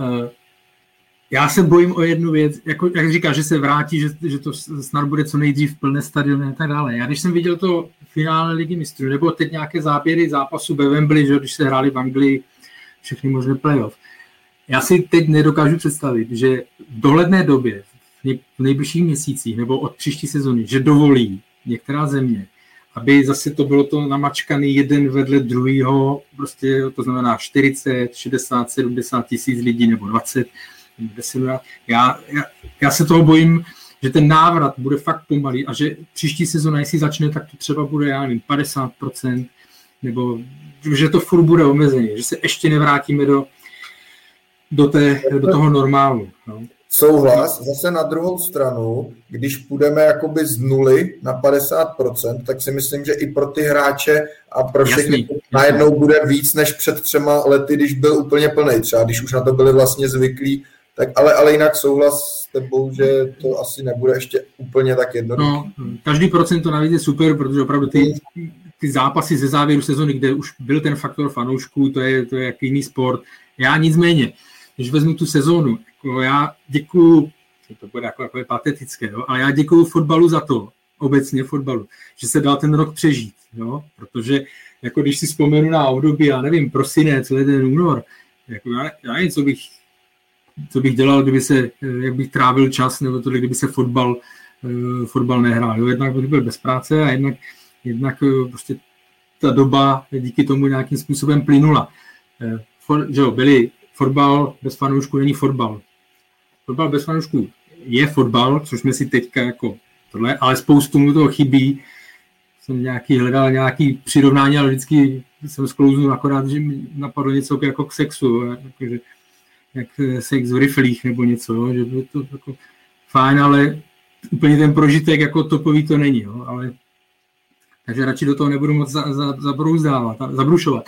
Ale jako je, ta sezóna, já jsem to psal na Twitteru, je fakt jsem rád, nebo a děkuji všem, kteří se na tom podíleli od jednotlivých klubů přes uh, i samozřejmě i LFA, jo, že, že ta sezona se dohrála, že se dohrála důstojně, že se odehrála všechno, jo, byť byly připraveny varianty, že bude nerovnoměrný počet odehraných zápasů, že z toho pohledu jako, to se povedlo a jsem rád, že ten ročník proběhl, proběhl takhle. Navíc vlastně ještě, když to vezmeme, potrhneme historickým zápisem Slávě v tak náročných podmínkách, tak to ještě o to víc, o to, víc to vyniká.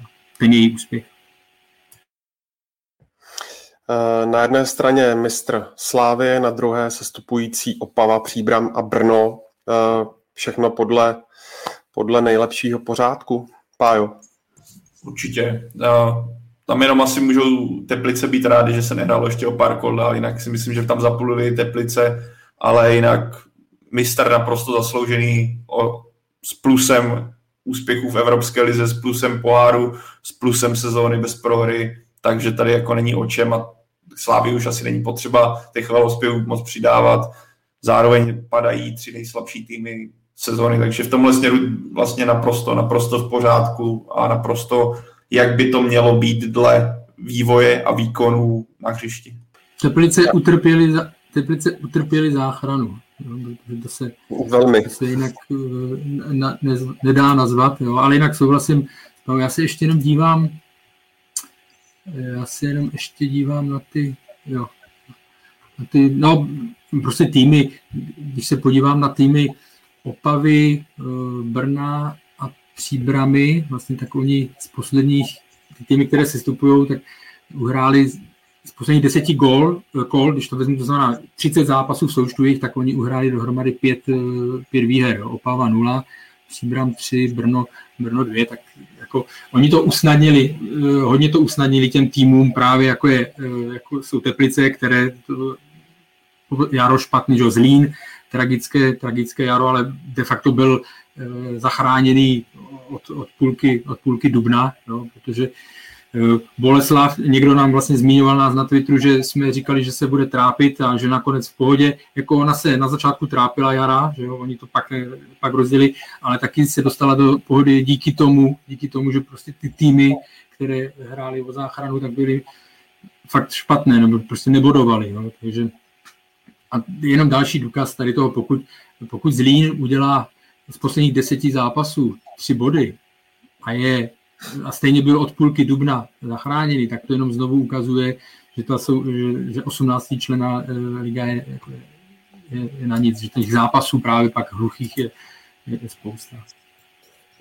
Já musím říct, že tentokrát, ač to tak nevždy je, tak se jako jednoznačně potvrdili papírové předpoklady, bych řekl. Protože kdybyste si před sezonou dali jako papírově tři nejslabší týmy, tak to tyhle týmy byly. Já dokonce teď nechci úplně kecat, snad ne, neposlouchá nějaký archivář a nevytáhne něco jiného, ale jestli si dobře vzpomínám, tak jsme dokonce před sezónou uh, i tyhle týmy jako typovali. Uh, nebo minimálně, minimálně někde, někde Protože... Já tam posílal Pardubice, hele. Já tam posílal Pardubice. Hmm, já, já, já posílal. To jsi jeden z mála, který netypoval Pardubice na cestu. Teda. Tím, já že už nevím mě ty dlouhodobé typy většinou nevycházejí, tak si docela dobře pamatuju, že jsem tuhle trojku jako typoval, ale, ale možná to nebylo tady v podcastu. Ale to, co si natypuješ doma, to se nepočítá. No. Ale, ale příští rok navíc nás usvědčí Excelová tabulka, kterou Pavel poctivě uh, povede se všemi, se všemi už na euro, ale už na euro. Jo, bude. na euro. Jo. No já, já si jenom vzpomínám, já si jenom vzpomínám, že jsem na začátku, na začátku jara, pod, nebo to bylo v lednu teda, že jo, pod dojmem asi dvou telefonátů, tak jsem říkal, že si myslím, že by se Teplice mohly trošku posunout nahoru, no, tak za to se, za to se stydím, za to se omlouvám. Dobrá. Hmm, teďka výčet, výčet jmen, protože nejlepším brankářem sezóny se stal Ondřej Kolář, obráncem Ondřej Kůdela, Záložníkem Nikola Stanču, útočníkem Adam Hložek, hráčem roku je eh, Lukáš Provod, koučem Jindřich Trpišovský a cizincem Stanču. Objev sezóny je Abdelách Sima. Uh, takže totální hegemonie Slávie. Uh, jak to vidíš, Tome? Je to tak uh, ideální, nebo bys někoho vyměnil? V první řadě mě jako upoutá vždycky, když je hráč roku zároveň není nejlepším na své pozici. To, to je přijde jako zajímavý. Eh, ale kdybych, eh, kdybych měl, tak eh, napadly mě, nebo takhle, měl bych dvě, dvě kategorie, kde bych trochu váhal. U, u objevu sezony bych to ve finále Simovi dal, protože ty výkony, který jeden čas předváděl, byly fakt neskuteční, ale jenom bych chtěl zmínit jméno Alexandra Baha, který já musím říct, že to je prostě hráč a to je hráč s přístupem, který mě osobně neskutečně baví, protože to je pravý opak alibisty. To je frajer, který prostě v prvním zápase je vidět, že on na to hřiště jde s tím, že chce tomu týmu něčím pomoct a ne, že si tam jde jenom odehrát to svoje. A nikdo by mu to nemohl v podstatě vyčítat, ale, ale ten, jako ta jeho obrovská aktivita směrem dopředu a opravdu eh, v podstatě, až bych řekl za každou cenu, hledání něčeho navíc, ale ne v nějaký extrémní míře, která by tomu týmu škodila. Tak to jenom jsem chtěl vyzvihnout, opravdu, že to je, musím říct, že mě hodně, hodně zaujal. A, ale jedinou kategorii, kterou bych tentokrát opravdu udělal jinak, tak to je trenér sezony. E, jako Jindřich Trpišovský, všechny klobouky nebo spíš kšeltovky dolů, neuvěřitelná práce, kterou ve Slávě předvádí na druhou stranu a vím, že to není třeba úplně fair vůči vítězům, ale prostě on vlastně splnil očekávání. S nejlepším týmem eh, vyhrál ligu, ač samozřejmě bez prohry je to naprosto obdivuhodné, shodneme se všichni, ale pro mě by v téhle anketě o kousíček před ním byl eh, Martin Svědík za to, co udělal se Slováckem a nejspíš i Jiří Krejčí za tu sezonu s Pardubicemi. Takže to je teď... co bych, co bych jakoby udělal jako jinak. No. Já jsem si teď otevřel můj hlasovací lístek, tak ty trenéry, já jsem tam měl ty tři, o kterých jsi mluvil, ale v pořadí, já úplně, úplně chápu ten tvůj argument eh, s Jindřichem Trepišovským a za normální situace bych eh, ho nedal na první místo, ale ta sezona, když vezme ty statistiky, opravdu byla tak výjimečná, že, že jsem ho tam dal prostě. Ale hned na druhý, na druhý místo jsem dal pardubické duo, to beru, protože v zápisech je vedený, že trenér Novotný a, a třetího mám uh, Martina Svědíka. No. Ale uh, jinak, co se týká uh, záložníka a hráče, tak já to tam mám v, jako sjednocený, já to tam mám v pořádku, protože i, mě to zarazilo hnedka, když, když, si, když si řekl, že nebo když si všiml toho, že nejlepší záložník nebo jak to je nejlepší hráč ligy, není nejlepším záložníkem. Takže, takže tohle.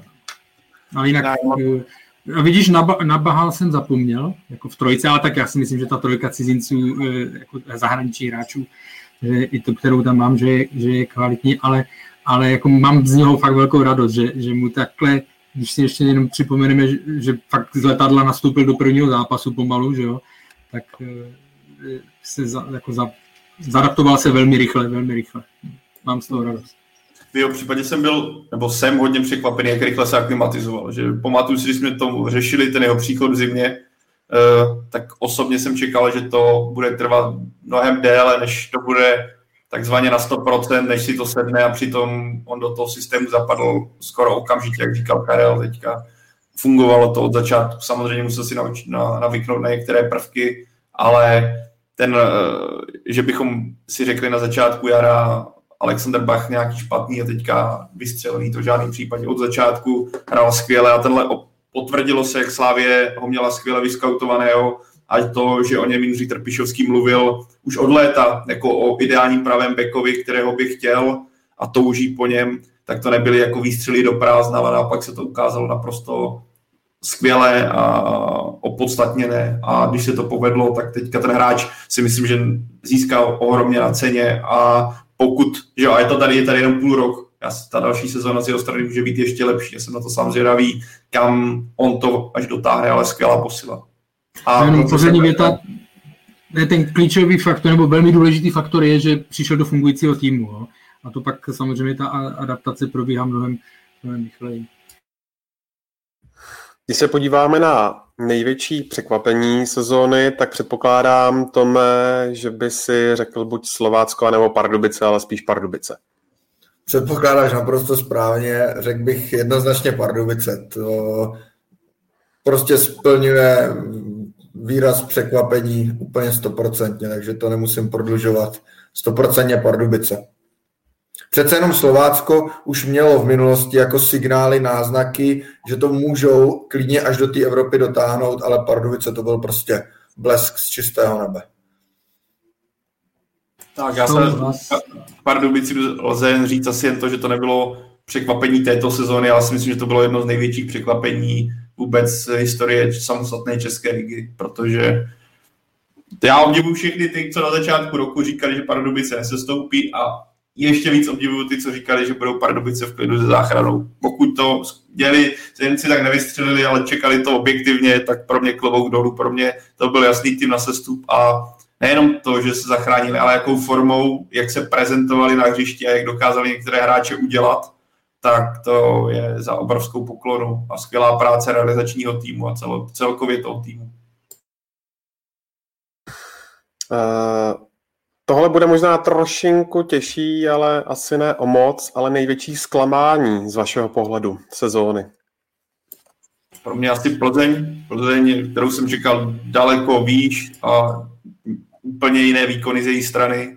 A přidal bych asi i, nebo určitě i Baník, který pro mě skončil za očekáváním a asi se nedalo čekat, že bude atakovat eh, boj o titul, ale rozhodně jsem od baníku čekal za prvé výkony a za druhé i výsledky, které se nedostavily. Takže tyhle dva výrazné týmy jsem si zapsal, pro mě byly jako výrazné nebo hlavní zklamání téhle sezony. Plzeň určitě, protože, jak znovu říkám, naštěstí jsem chyběl v tom předligovém typovacím, jinak, jinak by v Eteru zaznělo, že, že věřím, že vyhraje titul. A, a Plzeň, u toho baníku to ani jako za, zůstal za očekáváním, ale ani tolik, eh, minimálně na jaře jsem eh, nevěřil, že by se nějak vrátili výrazně, nebo že by okupovali ty příčky na poháry. Eh, já tam mám prostě pořád někde ty, ty teplice a, a i ten zlín vlastně, to je pro mě jako zklamání, jakým způsobem to dohraje. A ty teplice dlouhodobě, že to, je, to není jako jedna sezóna, že by to byl výkyv.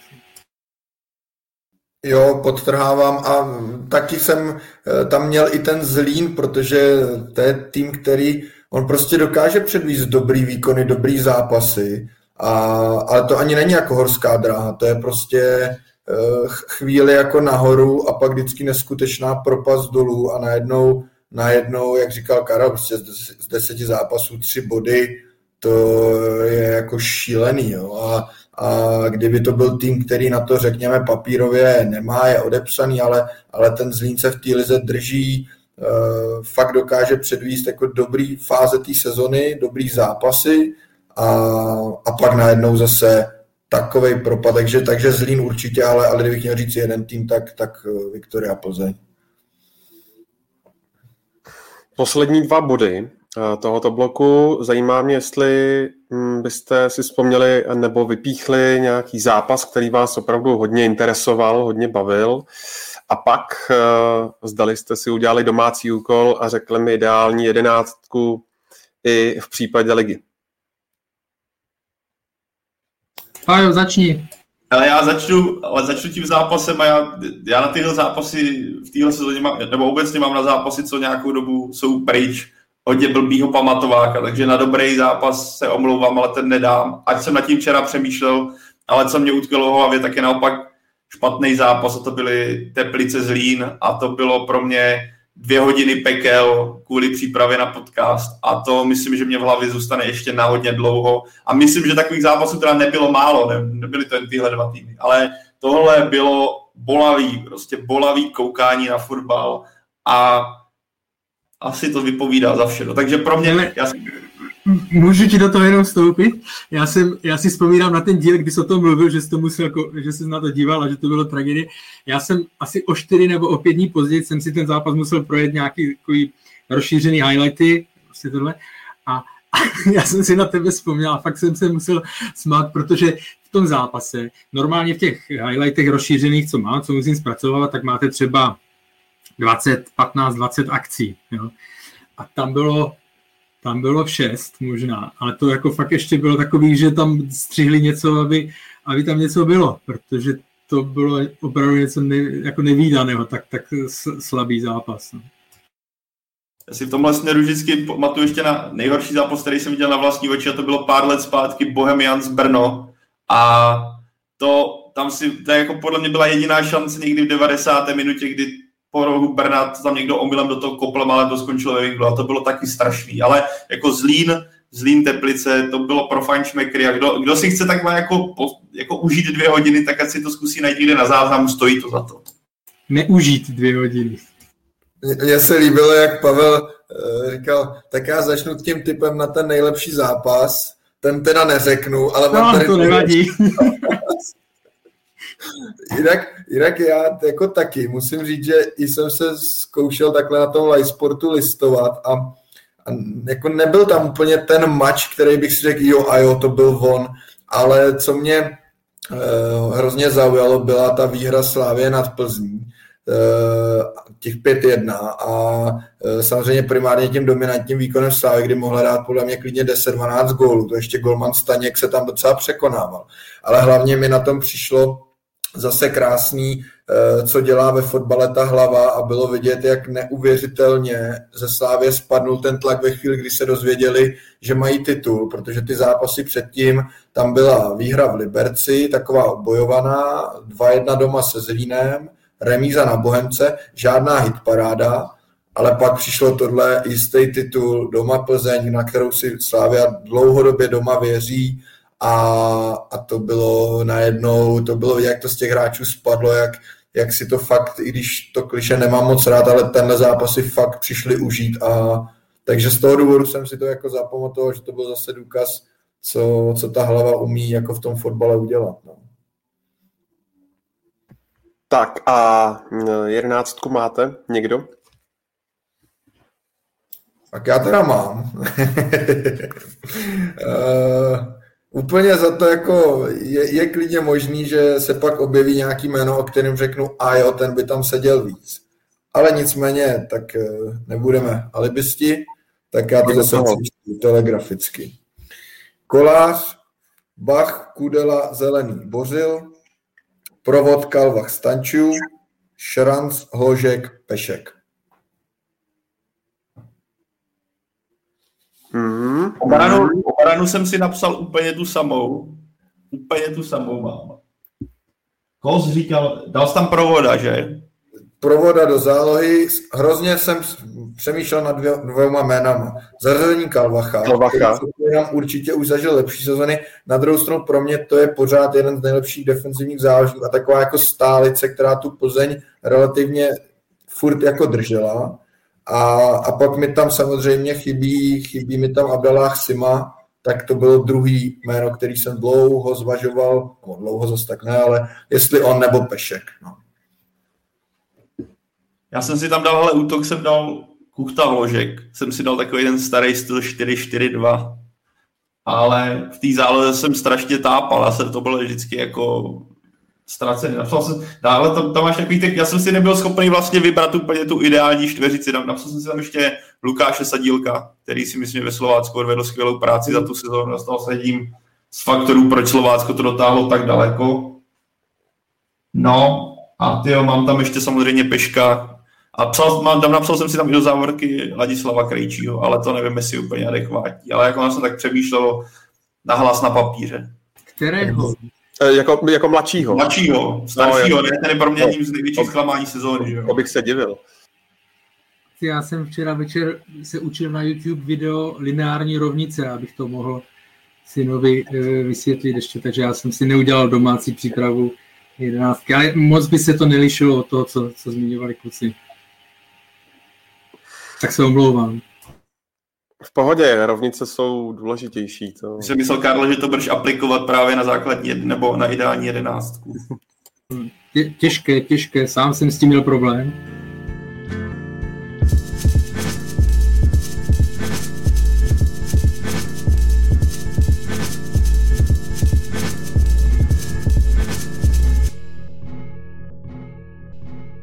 Tak jo, uh, pojďme se na závěr ještě ohlédnout za víkendovým svátkem fotbalu, což uh, bylo samozřejmě finál Ligy mistrů, ve kterém zvítězila Chelsea nad Manchesterem City 1-0. Ty jsi to, Tome, vlastně už nakousl před několika minutami. Jeden gól, střely na bránu, jedna um, ku dvěma, tak není to vlastně na uh, takovouhle akci Eh, které už taky mohli přihlížet eh, fanoušci v portu. Není to prostě málo? Tak asi, asi samozřejmě z pohledu fanouška by radši 4-3, ale ne, nedá se říct, že by to bylo úplně neočekávaný, protože vlastně Chelsea pod Tuchelem uh, vyniká jako neuvěřitelnou defenzivou, ty jejich statistiky jsou fakt neskutečný. Já si pamatuju, když před tím dvojzápasem s Realem teď to neřeknu úplně přesně, ale daleko od toho taky nebudu, tak tam bylo něco ve smyslu 21 zápasů, 16 čistých kont, jo, jakože naprosto neuvěřitelný a bylo jasný, že jestli něčím můžou City porazit, tak to bude právě ta perfektní defenzíva a spolehání na rychlé breaky, což se jim nakonec podařilo. A ten, ten samozřejmě otazník byl, jak si s tím poradí City, to upřímně říkám, že jsem si myslel, že si s tím poradí víc a kdybych musel před, eh, nebo když jsem typoval vítěze, tak jsem i přes tu formu Chelsea typoval Manchester City.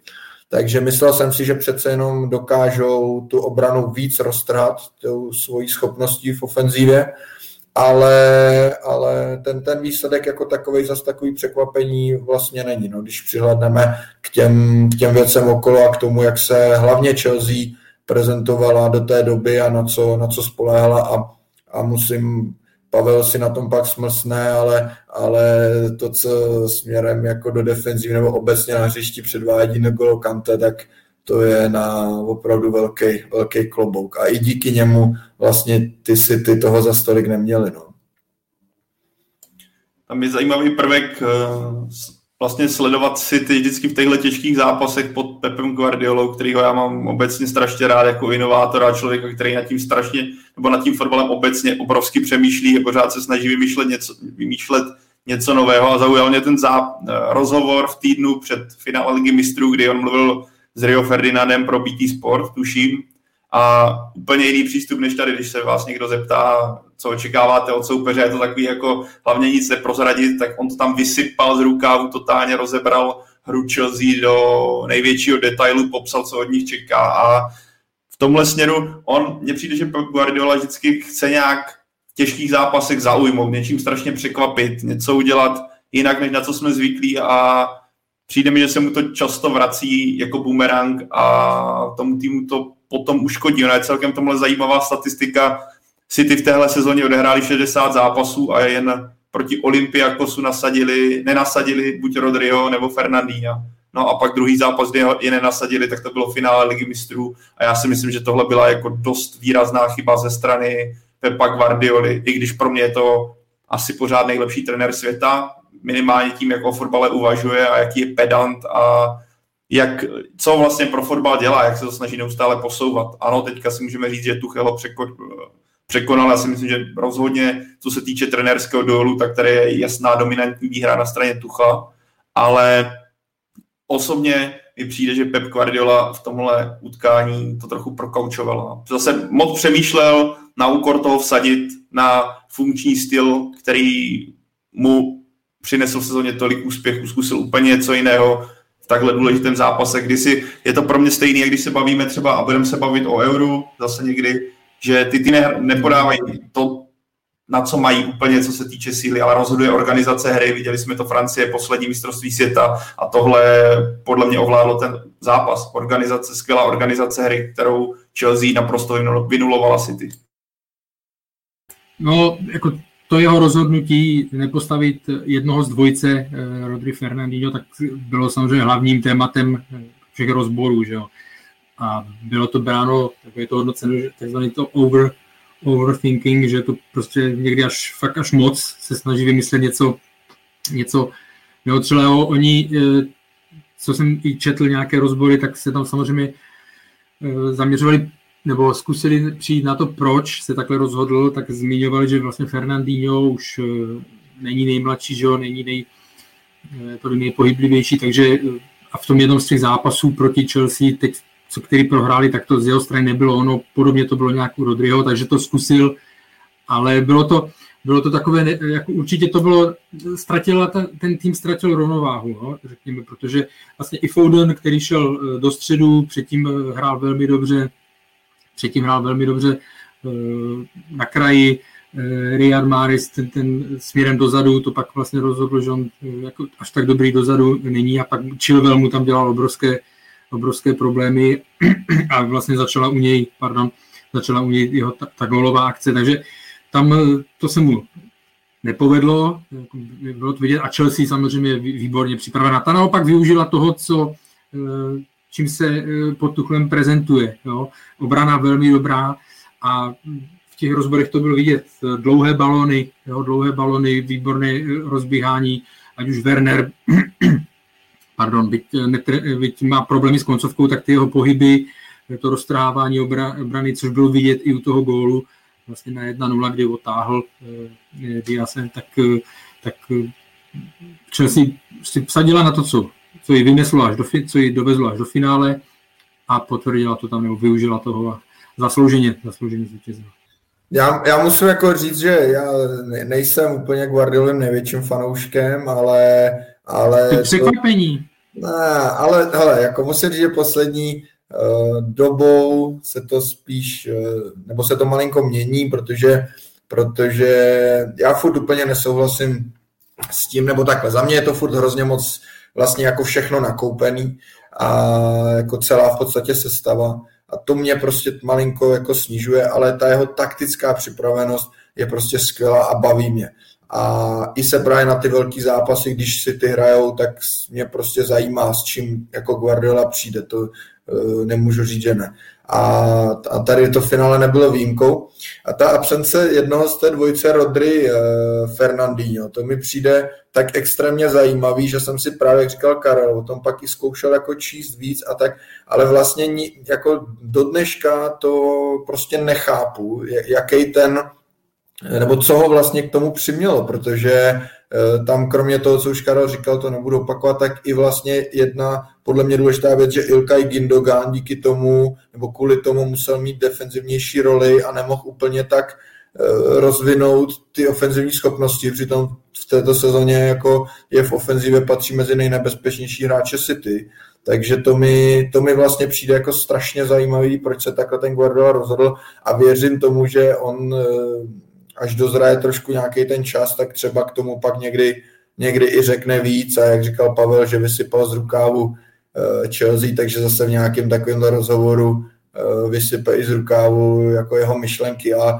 ale zároveň přesto, přesto, že nejsem tolik jeho fanouškem, tak zase zároveň nesouhlasím s tím, že po jednom jakoby prohraném finále Eh, by se měl jakoby schazovat a říkat, že ho Tuchel jasně předčil, tak vždycky jeden musí být na straně vítězů a jeden na straně poražených a, a, a prostě ta, ta liga mistrů je tak těžká soutěž, že není vůbec lehký vyhrát. No. A pak samozřejmě přijde přijde Zidán, o kterém se řekne, že to není moc taktika, vyhrají třikrát za sebou, no tak to je, je to, je to, je to, je to na tom je to prostě skvělý Ty jsi to tam musel dát, ty jsi tam to Já, směřoval jsem to k tomu. Ne, ale mě překvapilo i to, eh, že jo, Chelsea prohrála před finále proti, nebo Chelsea, Manchester City s Chelsea prohrál před tím finále dvakrát v řadě, respektive duel Tuchel Guardiola, ale nikdy a právě v tomhle mě ta změna překvapuje, protože ano, v, něk- v jednom zápase hrál Fernandinho dokonce vedle Rodryho, ale nikdy ten tým Manchesteru City nebyl v plné síle. Vždycky tam byly změny, ať už tam byl Sterling, Gabriel Jesus, v jednom zápase hrál Torres, že ho nechytal ani Ederson. Bylo to vždycky takový jako mix, nikdy to nebyla ta plná síla. A proto mě překvapilo, že on v tom utkání teda neskusil tu plnou sílu, která mu v tomhle směru fungovala, ale abych ještě trošku odbočil, já jsem byl paradoxně rád i za Tomasa Tuchela, když, když jsme viděli ty emoce po tom utkání a potom v kabině, jak on si to užíval s Tiagem Silvou, který loni prohráli v PSG finále a jak moc pro ty hráče znamená Liga mistrů. Když jsme se tady bavili o tom, jak je projekt Superligy a versus Liga mistrů, sice se to teďka začíná prasit, bohužel, ale, ale vidíme, co pro hráče znamená vyhrát Ligu mistrů, jak emotivní a jaký obrovský cíl to je, že se properete i přes slabé týmy, ale prostě projdete tím sítem, který je extrémně náročný a vykráčíte, do, dokráčíte na ten vrchol, který pro spoustu hráčů je tím topem, o čem sní celou svou kariéru. A pro mě bylo krásný vidět, jak se slaví. Teda pak byl krásný sledovat Gola Kanteho, kterého tam nesli v náručí. Ten kluk tě prostě baví. Jak ten, ten kdyby vyhrál všechno na světě, tak bude furt skromný a bude se usmívat a mávat a bude si připadat tak jako až nepatřičně na tom hřišti. Ale to, co on tam předvedl, jak říkal Tomáš, pro mě, já jsem psal teda na Twitter, že je to na zlatý balón, já si myslím, že by to měl dostat Robert Lewandowski, jo, protože mu ho ukradli v posledním roce a to, co on předvádí v Bayernu, je něco neuvěřitelného. Zároveň ale s tím vidíme, že ono se to vždycky lehce dává střelcům, kteří vám nasypou bambilion gólů, protože to půjde vidět, ale to, co předvádí ve středu hřiště Golo Kante, který má, já nevím, kolik má pli, jako plicí, jestli má 10, 12, to, co tam oběhá, jak dokáže defenzivně hrát a navíc čistě, to je něco šíleného. Jako pro mě to nepochopitelný a pro mě přesně on, když si ten zlatý míč jako když opomenu Roberta Levandovského, který si myslím, že to nakonec dostane, tak by si to zasloužil tu penzum práce, který on odvede pro ten tým a není třeba tolik viditelný statisticky pro nás tak té, v gólech a asistencích, ale jinak je to dominantní hráč na celém hřišti. A je to navíc strašně pokorný člověk. A jo, promiň, Robert Lewandowski vyhrál uh, zlatý míč. Ne, on podle mě nedostal, se neudělovalo, poslední rok se neudělovalo, ne, dostal ne, nějakou tady je článek, jed... ne, neuděloval se, no. no 11. 11. 2020, tady. Právě to i dost jo, jo, jo, jo, jo, jo. Ty myslíš, Pájo, ten ročník ještě před tím vlastně, jakoby? Ne, ne, ne, ne, ne, já se tady dívám. Ne, byl nejlepší fotbalistou světa, byl nejlepší fotbalistou světa, tak. ale, ale ne to tak. Ale nedostal zlatý míč, protože si řekli, že to ruší kvůli podmínkám. Jasně, jasně. On byl v té sezóně úplně fantastický. ta, ta trofej, protože vím, že trofej přebíral, že, že, že jsem tohle. Eh, tak, tak mě to zmátlo a teď jsem se na to podíval. A blb, kliknul jsem blbě na to. No. Prasení, myslím, to rozšiřování a mění skupin a a takhle. Pak se uvažuje ještě o Final Four, my se k tomu asi možná krátce dostaneme. Ale pro mě současný stav o těch skupinách byl úplně nejideálnější a nejpříjemnější pro fanoušky, myslím i, i pro hráče bych řekl, než ty skupiny, kde budete, já nevím ani jak ten formát, jsou to ty mě Karla nebo Tomáš asi Tam je jedna velká skupina, že jo, jedna velká skupina a budeš hrát 10 zápasů, jestli se nepletu. Uh, jo, 10, že jo. A uh, pak se tam budou už hrát uh, různé playoff zápasy, no a tam jde o to samozřejmě, že trenéři nebo kluby obecně, které mluví o tom, že eh, už tak hrajou dost zápasů, tak jim tam ještě přidali, že jo.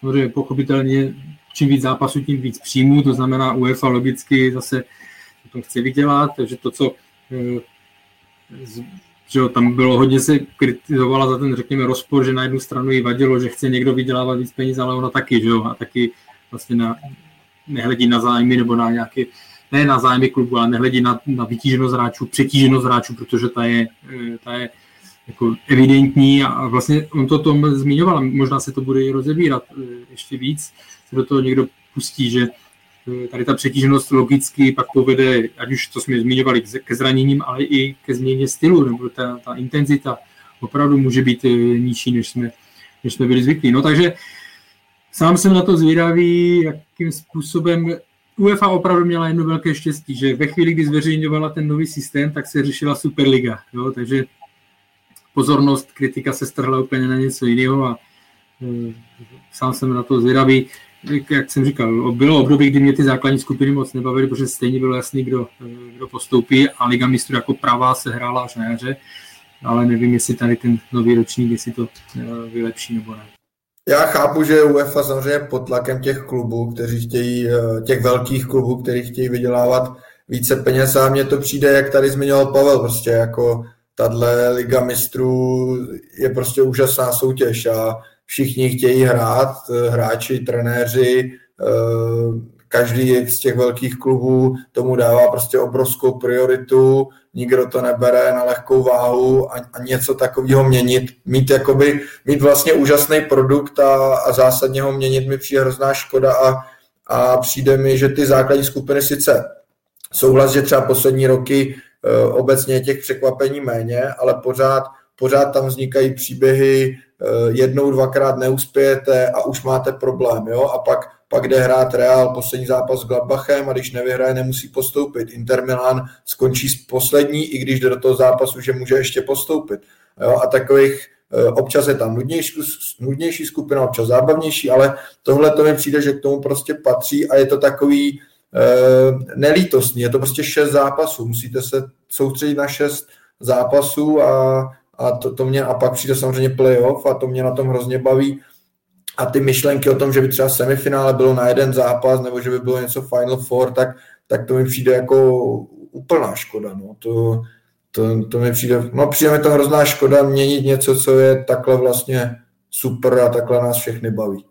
Navíc uzmou fanouškům potenciální domácí zápas, jo? to by znamenalo se setkat někde Plácu teďka v Portu, by se celý čtyři týmy odehráli by tam, odehráli by tam tři zápasy, že jo sem, dvě semíčka, finále, nevím, jestli by třeba existovalo ještě o třetí místo, ale zase vy, vy, vytrhlo by to ten fotbal z, té, z těch domácích stadionů pro ty obyčejnější fanoušky, který třeba, i ty lístky jsou teda drahý jako prase, jo, ale ten... No, kdyby jenom lístky. Kdyby no, jenom lístky. Ale jo, pak když by si jel na to Final Four, to znamená to, že drahý lístky musí tě losnout, je jich méně než na tom tvým domácím stadionu, drahý ubytování, drahý Ubytování letek. je šílený, ubytování, tak. cesta, to, to jsou tak neskutečné tak. fakt sumy na tady ty uh, finálové zápasy. To jsou, uh, já jenom, když to doplním, jo, uh, když, když jsem byl v Portu, ne, v Lisabonu na finále ligy mistrů Real Madrid, ben, uh, Atletico Madrid, tak vlastně my jsme sehnali hotel, který byl někde normálně za 50 eur, tak stal 300 na noc. A byli jsme rádi, že jsme ho sehnali. A ukazovali v marce, myslím, psali článek, jaký to má dopad, že jak zjišťovali cenu hotelů na trase opravdu Madrid, eh, Madrid-Lisabon, že ještě někde v Badachozu, který byl 200 km od, eh, od Lisabonu, tak hotel, který normálně stál 40-50 eh, eček, tak tam byl taky za 200, jo. takhle, no, takže to pro ty fanoušky to, jako, to, to jsou, to, pak to vyskočí s tou cestou to na 50 tisíc, to, to je šílený. No.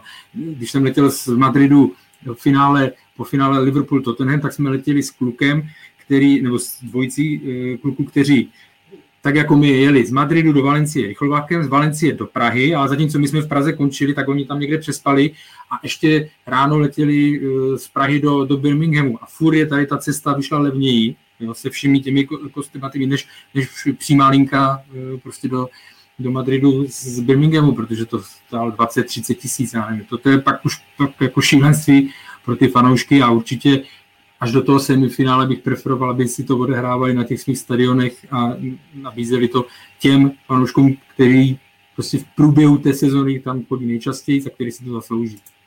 Navíc a teď se bavíme o tom, že se potkávají ve finále dva týmy a stejně to dráhý jako prase a stejně ten, těch ubytování je málo. Ta představa, že se třeba fakt v Portu, v Londýně nebo já nevím, kde se hrál, že v Cardiffu, v Kijevě se najednou setkají čtyři fotbaloví giganty, kteří mají sto, stovky tisíc, desítky milionů fanoušků. A tak to, tu ceny vyšponuje ještě, ještě úplně někam jinam. A to by byla jako potvrdilo by se to toho, kam ten fotbal nebo sport směřuje, ale zároveň by to bylo strašně smutný.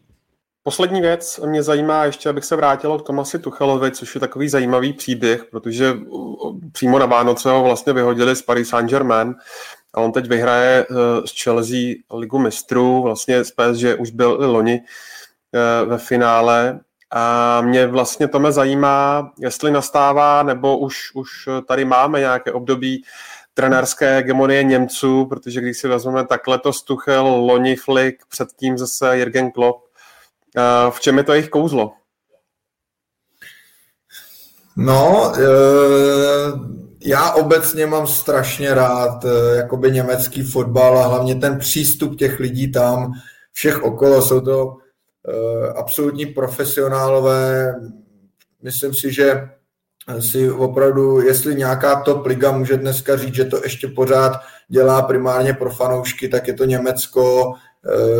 Je to prostě obrovský zdravý fotbalový trh a k tomuhle já mám obdiv a asi nebude náhoda, že pak takovýhle trh dokáže produkovat eh, výborné trenéry, kteří dokážou ten úspěch eh, nejenom s Bayernem, což je trochu specifické, ale, ale i, i v zahraničí, jako to teď dokázali Klopp a Tuchel, takže, takže nevím, jestli úplně za tím začíná hegemonie německých trenérů, přece jenom asi jich zas eh, v, tom, v těch top klubech ještě není tolik, ale, ale určitě to jenom potvrzuje, že fotbal v Německu dělají výborně a, a že dokážou mimo, mimo hráčů produkovat i, i, i velmi dobré trenéry a všechno je to vlastně na sebe navázá. Mně, mně osobně se třeba hrozně líbí to, že když tehdy v Německu eh, řešili eh, úpadek, že jo, to po tom euru, kdy, kdy jsme eh, jako vypleskli i s Bčkem, tak tak eh, první, na co se zaměřili, byla mládež, ale, ale zaměřili se na to jako opravdu. Jo. Nejenom, že to řekli, ale dali do toho obrovský peníze a právě dali velký peníze do těch trenérů, aby, aby i ty dobrý trenéři, i často bývalí fotbalisti, který by mohli klidně rovnou začít v Bundeslize, v druhý Bundeslize, tak tam prostě jdou klidně k té mládeži, jo, protože to má prestiž, jsou tam peníze a, a potom si myslím, že i, i, i ti trenéři jednak mají mnohem více zkušeností, když si projdou i třeba různými úrovněmi, eh, různými kategoriemi, jednak si toho taky můžou eh, jakoby o něco víc vážit a, a myslím si, že i třeba pak ta práce s těma hráči je z jejich strany uh, taková, no, no vidíme to, jak u Klopa, u Tuchla, to jsou prostě trenéři, za kterými ti hráči jdou, takže, takže za mě to je jenom potvrzení toho, že v Německu ten fotbal dělají profesionálně a zároveň srdcem. A v tomhle směru je celkem zajímavý článek, když tak na Guardianu z 27. o té cestě Tomase Tuchla kariérou, takže kdo by si ho chtěl přečíst, tak myslím na Guardianu je free, že tam to nějak... To je vlastně přesně, co popisoval před chvílí Tomáš, že, že proto Tuchel začínal u nějakého Bčka Augsburgu, tak, tak, postup, tak, postupně tak. se vypracoval až sem. Tak, takže se tam ten celý příběh, kdo rozumí anglicky, tak uh, si může přečíst, je to velice zajímavý. I když ono stačí teď, jak už je Google nebo překladače obecně jsou vypracovaný, takže když si to plácnete do toho, tak to dáte vlastně i v češtině s minimem chyb. Takže, a je to strašně zajímavý. Ty příběhy těch lidí, kteří ho znali od malička, jak on byl perfekcionalista a dbal na taktiku a šel přes, ne přes mrtvoly, ale šel přes nekomfort a obětoval se pro některé prvky. Je to zajímavý, takže můžu jen doporučit. Tak jo, tak eh, to je z dnešního Fotbal Focus. Nejlepší jedenáctka ligy mistrů nebude. Uh, já věřím tomu, že ji máš, tak pojď. Nemám, nemám. Ne, tam bude, tam bude šest hráčů z Reálu, prosím tě. Deset a Kante. jo, ale jestli můžu, chci zmínit, já jsem to vlastně zmiňoval před tím zápasem, musím zmínit rozočího. Já vím, že Podvíň ho nemá rád, protože jim asi dvakrát otočil out v zápase Reálu. No, oni to špatně nesou. Ale ne, jako musím říct, že výkon rozhodčího, že tady toho rozhodčího mám rád, on byl v tom zápase byl perfektní a hrozně mě dostali ty jeho emoce po zápase. Byl to Španěl a to... jak, jak ano, se jmenuje? Luos. Uh, Mateu. Ano. Mateu. A, a ty jeho emoce po zápase, jestli jste to viděli, já nevím, jak dlouho šly ještě záběry na našich stanicích, ale tam vlastně tam jsem se díval potom já, na konci, tak uh, tam bylo vidět, že on vlastně brečel. On šel z medailí a, a brečel, mával někomu do, eh, do hlediště, tak to jako, jo, protože zase to chápu z toho jeho pohledu výkon, když víte, že jste podve, eh, nepodvedl, podvedl, povedl se vám výborný výkon ve finále ligy mistrů, tak pro něj, on to má složitý, že se nemá s kým radovat, že jo? Pro něj je to splnění vlastně jeho výhra, jeho výhra v lize mistrů nemá to s kým moc jako se o to podělit, tak to se mi, to se mi fakt líbilo, ty. Já, já, já Lahoze moc nemusím, že z toho zápasu často dělá jakoby svoji show, mi trošku přijde a mám radši rozhodčího, o kterém vlastně nevíte, ale tady naprosto souhlasím, hmm. on to perfektně a, a, a to, že se o něm vlastně nemluví, tak to je důkaz toho, že to byl perfektní výkon. Tak jo, tak eh, z dnešního Football Focus podcastu je to všechno. Karle, Tome a Pavle, moc krát děkuji za vaše komentáře a postřehy. Díky za pozvání. Díky za pozvání, já jsem se chtěl rozloučit se sezónou a poděkovat za uh, pravidelné pozvánky a pak jsem si uvědomil, že se sezónou ještě nekončíme, no, tak si to nechám na jindy. Karle, ty nekončíš, tam ty vědeš dál. Já jsem, já jsem chtěl pauzu jak, by ti, jak byla kdysi v Superstar písnička Můj příběh nekončí, tak no. tvůj příběh nekončí. Já to nepřipomínej, prosím tě. No. Království za přestávku. Ale díky moc, díky moc. Přeji, tak, přeji všem hezký den. A za týden opět na značkách. Za týden opět na značkách. Eh, já jenom připomenu, že eh, nás eh, najdete na Twitteru, Fotbal Focus najdete na webu fotbalfocus.cz, ve všech podcastových aplikacích na YouTube. A ještě jednou budeme moc rádi, když nám celý tento týden, ještě na to čas, dáte hlas v anketě na webu podcast roku.cz.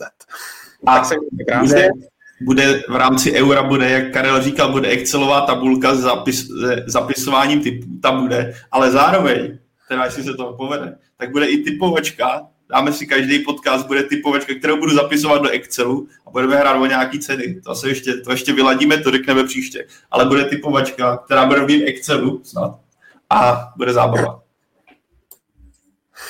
OK, uh, ještě připomenu uh, Football Club, Karel už eh, pomalu, ale jistě smaží uh, nové číslo, je z toho nadšen. Teď si mi otevřel, teď si mi otevřel ránu.